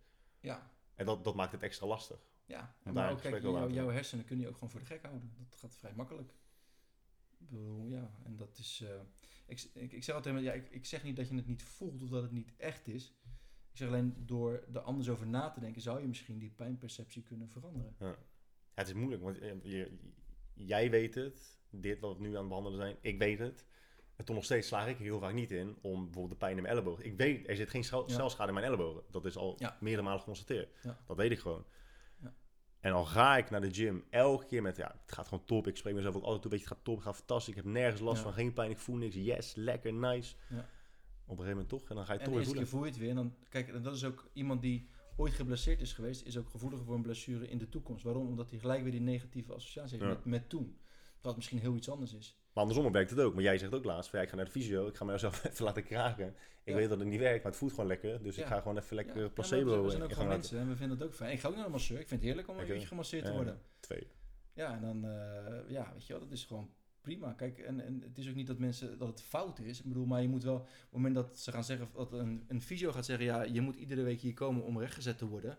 Dan creëer je een bepaalde afhankelijkheid van mensen die eigenlijk op niks gebaseerd is. Ja. En dan wordt het wel een beetje een ander verhaal, weet je wel. Dan ben je mensen bang aan het maken en van daaruit heb je jouw soort van businessmodel opgedaan. Ja. Terwijl het helemaal niet, het wordt niet gestaafd door. Net zoals dry needling, ja, manueel. Ja, ik las zo'n, uh, zo'n chiropractor, succesvolle chiropractor, die zei een keer van ja, dat mijn, dat mijn wachtkamer elke dag vol zit, betekent absoluut niet dat wat ik doe werkt. Ja. Dat, dat is ook zo. Ja, kijk, als het, het, het helpt kijk, wel. Kijk, je kan het in, kijk, als ik iemand naar een wedstrijd heb bijvoorbeeld en die zegt, ja, ah, mijn rug, het gaat niet goed. Dan zeg ik, joh, ga van die fysio, die doet even bewegingen ja. en, die, en die doet even wat. Ik zeg, dan voel je je weer top. En dan komen ze terug en zeggen, zo, was het top zeg. Ik, ik heb ja. ze al geprimed om, mm. om, om, om met een goed gevoel naar die fysio. Dat is ook heel belangrijk. Als ik jou, als iemand naar jou stuurt, ik zeg, ja, die guy, nou, je kan wel, maar als een trainer van niks eigenlijk, weet je. Die gaat je gekke dingen laten doen. Ja. Dat is wel anders dan ik zeg, zo, maar dat is een trainer, jongen. Ja. Nou, nou, nou ga je progressie maken. Dat zou je nooit zeggen. Nee, dat zou ik moeilijk vinden. Maar het is wel een interessant onderwerp. Ik denk over een, in Amerika zijn ze er al wat verder mee. En ik denk dat dat hier ook wel naartoe uh, over gaat slaan. Maar dat, dat is denk ik nog te vroeg. Ja, precies. Dan ja. moeten altijd mensen beseffen, waar heb ik het, het eerste gehoord? Hier? Ja. En uh, ja. Ik denk, we, ik denk dat we redelijk up-to-date zijn met wat uh, belangrijk is en wat niet. Ja. En ik denk dat we ook redelijk wat aan elkaar hebben vastgeloofd vandaag, man. Ja. Hoe lang zijn we bezig, denk je?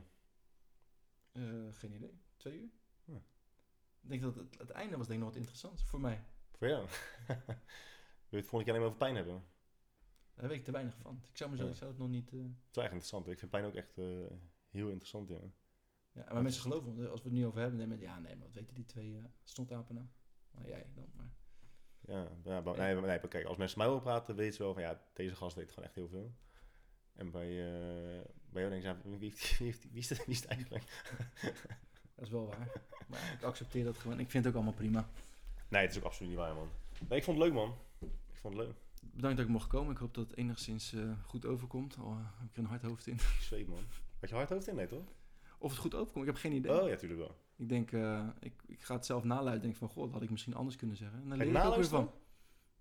Ja, tuurlijk. Echt? Zo narcistisch ben ik wel. Als dat dus je luistert, je hebt wel. Je, eenenveertig afleveringen. Je hebt geen één podcast van mij geluisterd. En de enige aflevering die je gaat luisteren is ja. waar je zelf in zit. Ja. Erg, hè? Nee, valt me. Valt me. Ja. Maar heb je een keer een aflevering dat je zegt van, nou, die ga jij interessant vinden voor mij? Nee, maar ik, ma- ik maak geen podcast met de intentie van dit moet interessant zijn voor anderen.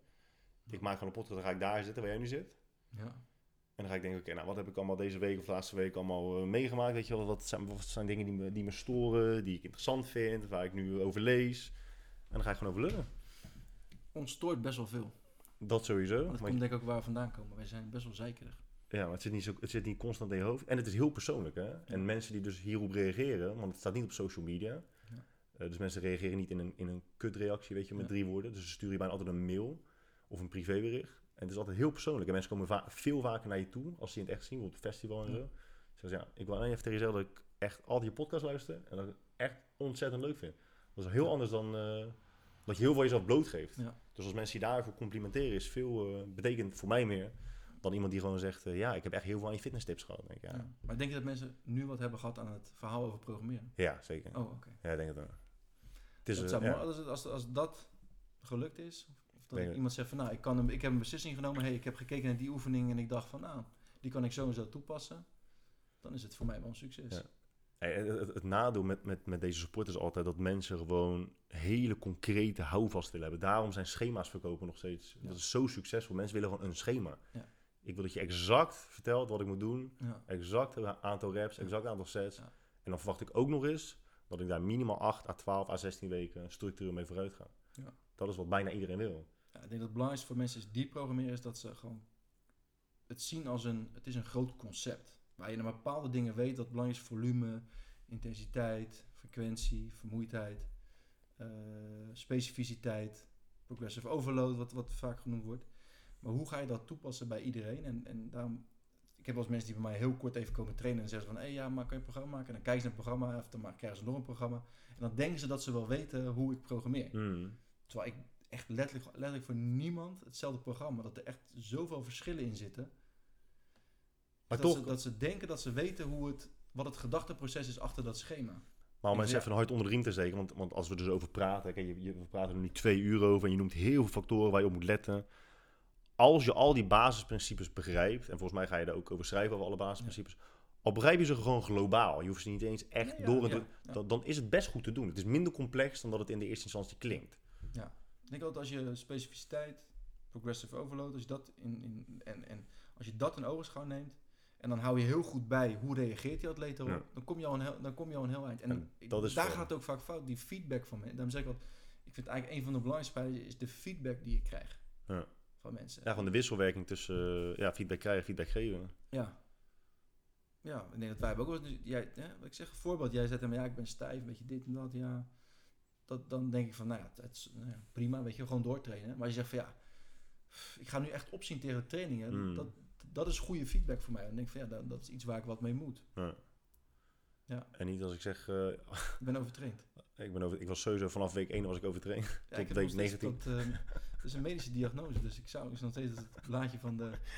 En ik moet altijd, ik moet altijd scheetjes laten als ik uh, squats doe. Wat doe je daaraan? Wat doe je daar? Heb je ook geen tips voor? Daar heb ik geen keer een tip voor gekregen. Nee. En het is altijd scheetjes met rare geluiden, hè? Alleen mensen die squatten weten dan. Ja, en van die samengeknepen billen. Ik had pas iemand die liet gewoon echt de volle scheet tijdens de squat. Ah, dat is, ja. dat is kut, man. Kislen deed dat. ja, dat is kut. Ja, dat is kut. Nou, schijt het. Ik heb, ik heb altijd het pech dat er dan een vrouwelijke klant van achter me staat. Altijd. We zijn nooit alleen. Er is altijd toevallig een vrouwelijke klant van die echt achter mij gaat staan. Wie was die stond achter je dan? Is de, hoe heet ze? Van het stelletje, van het duo. Yvonne. Nee, van die, je hebt die man met die krulletjes. Die had op dinsdag erin, om vijf oh, uur of zo. Muria, hè? Zij. En uh, de andere keer was de vrouw van, uh, van Michael, de fysio. Oh, nou, maakt ze niet uit, joh. Ja. Ze kennen inmiddels ook wel wat beter. Ja. Nee, we gaan, uh, we gaan hem afkappen, man. Twee uurtjes. Lekker, toch? Dus dan gaan we weer werken. Vier uur. Ja, ik ga werken dan. Jij gaat... Uh, ik moet ook werken, want... Trainen. Ja. Iets wat erop lijkt. Gewoon k- kijken en tellen.